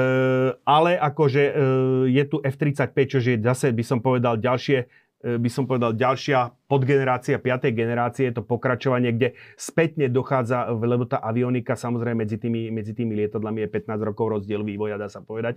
Takže avionika samozrejme e, sa vyvíja, takže spätne dochádza ako modifikácia, že avionické, pokročilé avionické systémy sa e, idú do, do ďalšej modifikácie Raptorov už som čítal, že sa ide ako modernizovať ako Raptor tým, že uh, sa použijú prvky z F-35, ktoré mimochodom, jak som, som už spomínal, sú aj v tých našich F-16. Ešte pre vysvetlenie, Raptor je... To je F-22, F-22, F-22 to je jeho boj. Toto je Lighting, Uh-huh. A toto je Raptor. Dobre. No, uh, fakt, je čínsky... Počkaj, ešte dokončím ten F-35. To je v podstate zase, ako by som povedal, to je ten multirole, multirole Combat Aircraft, MRCA sa používa na to skrátka.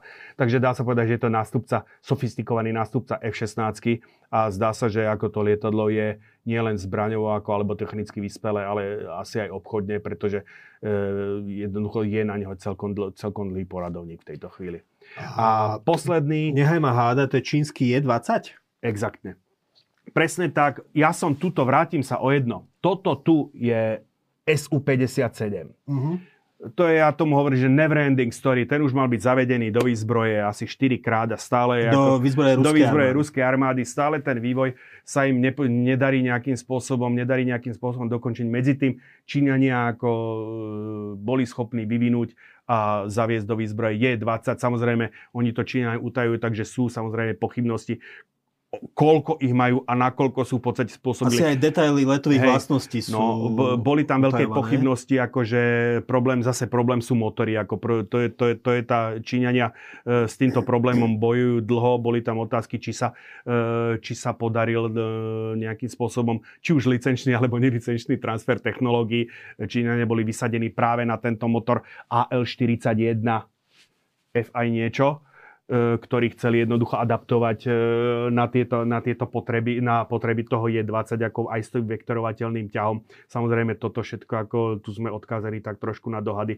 ale je teda fakt, že Číňania tvrdia a zase nikto to veľmi nerozporuje, že tu je 20, že tu je 20 ako lietadlo 5. generácie do tej rutinej výzbroje majú zavedené. Mhm. Otázka je koľko a otázka je, čo všetko to lietadlo dokáže, ale je to fakt, je, zdá, zdá sa, že v tomto smere tí Číňania skutočne urobili obrovský pokrok a predpokladám, že aj veleniu amerického vojenského letectva e, vrázky spôsobuje skôr Číňania ako Rusi momentálne. E, ešte je tu jeden, jeden, jeden taký vývoj, alebo prežívame momentálne možno takú re, revolúciu, to je nástup dronov. Ano. A teraz e, do akej miery zmení možno letisko, teda to, že už to nebude len o živých pilotoch, ale že stíhačky zrejme budú tiež fungovať v súčinnosti s viacerými dronmi, že sa uvažuje hey, o takejto taktike. To je to, to, je to new, new, gen, new Generation Air, Air Dominance, eh, to je americký program, ktorý momentálne má vygenerovať nástupcu eh, tohoto Raptora, dal by, povedal by som. Eh, a F-22. F-22, áno. A to je a lietadlo, ktoré sa už skutočne koncipuje ako, ako, ako by som povedal, materský stroj, ktorý bude viesť do boja drony. Ako Viacero okrem, dronov okolo áno, seba áno, ktorý mať, bude viesť eskadru, eskadru, eskadru dronov. Uh, čiže bude mať tú schopnosť, aj by som povedal, takého veliteľského lietadla, aj, aj, schopnosť, aj schopnosť samotného nasadenia do boja. To je otázka, ten, ten koncept je momentálne, ešte by som povedal, len vo veľmi embryonálnom štádiu, pretože ten e, technologický náskok, či už toho Raptoru alebo toho Lightingu a je v tejto chvíli taký, že vytvára tým Američanom priestor, preto by som povedal, preto, preto koncepčné bádanie, od toho, že e, po, tej, po konci studenej vojny ten vývoj tak troši, trošičku, síce ja som tam ukazoval spústu typov, ale by som povedal, taký ten technologický skok trošičku, trošičku e, sa pribrzdil a tí Američania si vytvárili práve priestor pre takéto nový koncepčný stroj. Lebo keď si všimneš, ono je to zaujímavé, ja sa trošičku možno vrátim, že keď, sme, keď sa začalo ako prvá svetová vojna, e, tie lietadlá, ten Fokker E1 a tak ďalej, oni lietali tak dačo cez 100 km na, za hodinu na konci prvej svetovej vojny. Tie lietadlá e, Fokker D7 a podobné možno dali 200 km za hodinu. Potom som hovoril, že tie dvojflošníky vo vrcholnej fáze lietali tesne po 400. Na konci druhej svetovej vojny to bolo 740 km za hodinu už tie, tie Hawker Fury a ten Martin Baker, myslím, vo výškový, výšková verzia Mustangu dala tiež nejakých 720-730 km za hodinu. Potom prišla prvá generácia a to už sme v tejto chvíli sme niekde na prelome 40 50 na konci 40 rokov. Tá nultá generácia stíhačov, tých dávali 800-900 km za hodinu. Mm-hmm. E, prekonal sa zvuk a ten limit Zvuk dva, je, to je rýchlo... 340 metrov za, za sekundu, ako mm. v našich podmienkach. A potom ten limit, a už odtedy sa nejak nestúpa, sa dosiahol niekde na začiatku 60 rokov práve, to, práve tými lietadlami, ktoré, ktoré nás to bol ten MiG-21 Crusader, a ta, e, Crusader, nie, Crusader e, išiel po 2000 km za hodinu, ale MiG-21, Phantom, e, Mirage a tak ďalej, kde do nejaké 2,2, 2,3 machu a odtedy tá rýchlosť akože nestúpa. Ale keď si vezmeš, v podstate tie prúdové lietadla e, od konca 40. rokov za 20 rokov fakticky z 2,5 násobili svoju rýchlosť. Mm. Ako, a odtedy, a keď vezmeš od 60 rokov do dneska, tak fakticky lietame stále tou istou rýchlosťou, dá sa povedať. Hej. Čes výnimkám SR-71 a MiG-25. Hej. Takže a ten vývoj sa presťahol práve do tej avioniky, do tých, nehovoril, nespomínal som zbraňové systémy, kde od tej MiG-19 alebo ekvivalentu jeho Super Saber sa popri tých kanónoch začali presadzovať tie rakety, najmä v tom vzdušnom boji riadení rakety navádzané infračervenými, infračervenými senzormi, čo pošlo do toho extrému, že e, tie radarové verzie MiG-21 a verzie e, F4 nemali vôbec kanóny. Francúzi tí boli zdržanlivejší, tie Mirage vždycky si podržali tie dva kanóny DEFA. Ako, a potom aj MiG-21, aj e, Fantomy boli dodatočne vybavované e, takými podvesmi kanónovými, e, ktoré, ktoré sa vešali, vešali pod trup, ktoré boli tak polointegrálnou súčasťou, sú, súčasťou toho lietadla. V prípade Migol to bol ten dvojhlavňový, dvojhlavňový e, 23 mm, myslím si, že. A e, pri e, Fantomoch alebo pri, pri amerických lietadách to ten legendárny Gatling Vulcan 20 mm 6 hlavňový. Čo z tohto vyplýva pre vojnu na Ukrajine? Máš nejaké záverečné slovo, ktoré by nás zase vrátilo späť do tej bojovej situácie? Ťažko, to som práve to chcel takto nejakým spôsobom sa, tu sa ťažko hľadá záver, pretože pokiaľ pri tých tankových bojoch vieme urobiť záver protilietadlová, e, pri tých protilietadlových zbraniach, protitankových, dokonca aj pri tých stíhacích bombardéroch z niečoho sa viem odraziť, tak o, to, o súboji tých stíhačov e, na to Ukrajinou vieme strašne málo. Hovoriť sa, že Ukrajinci stratili nejakých 18, 18 MiG-29 plus e, nejaké, nejaké SU-27, ktoré majú tiež vo výzbroji. Tu je to trošku metúce v tom, že obidve strany bojujú rovnakou technikou, vieš, takže ako, e, alebo podobnou, samozrejme na, na strane ruskej tá technologická prevaha v tých SU-34, SU-35, SU-30, ktoré to znamená tie vývojové evolučné deriváty lietadiel SU, SU-27.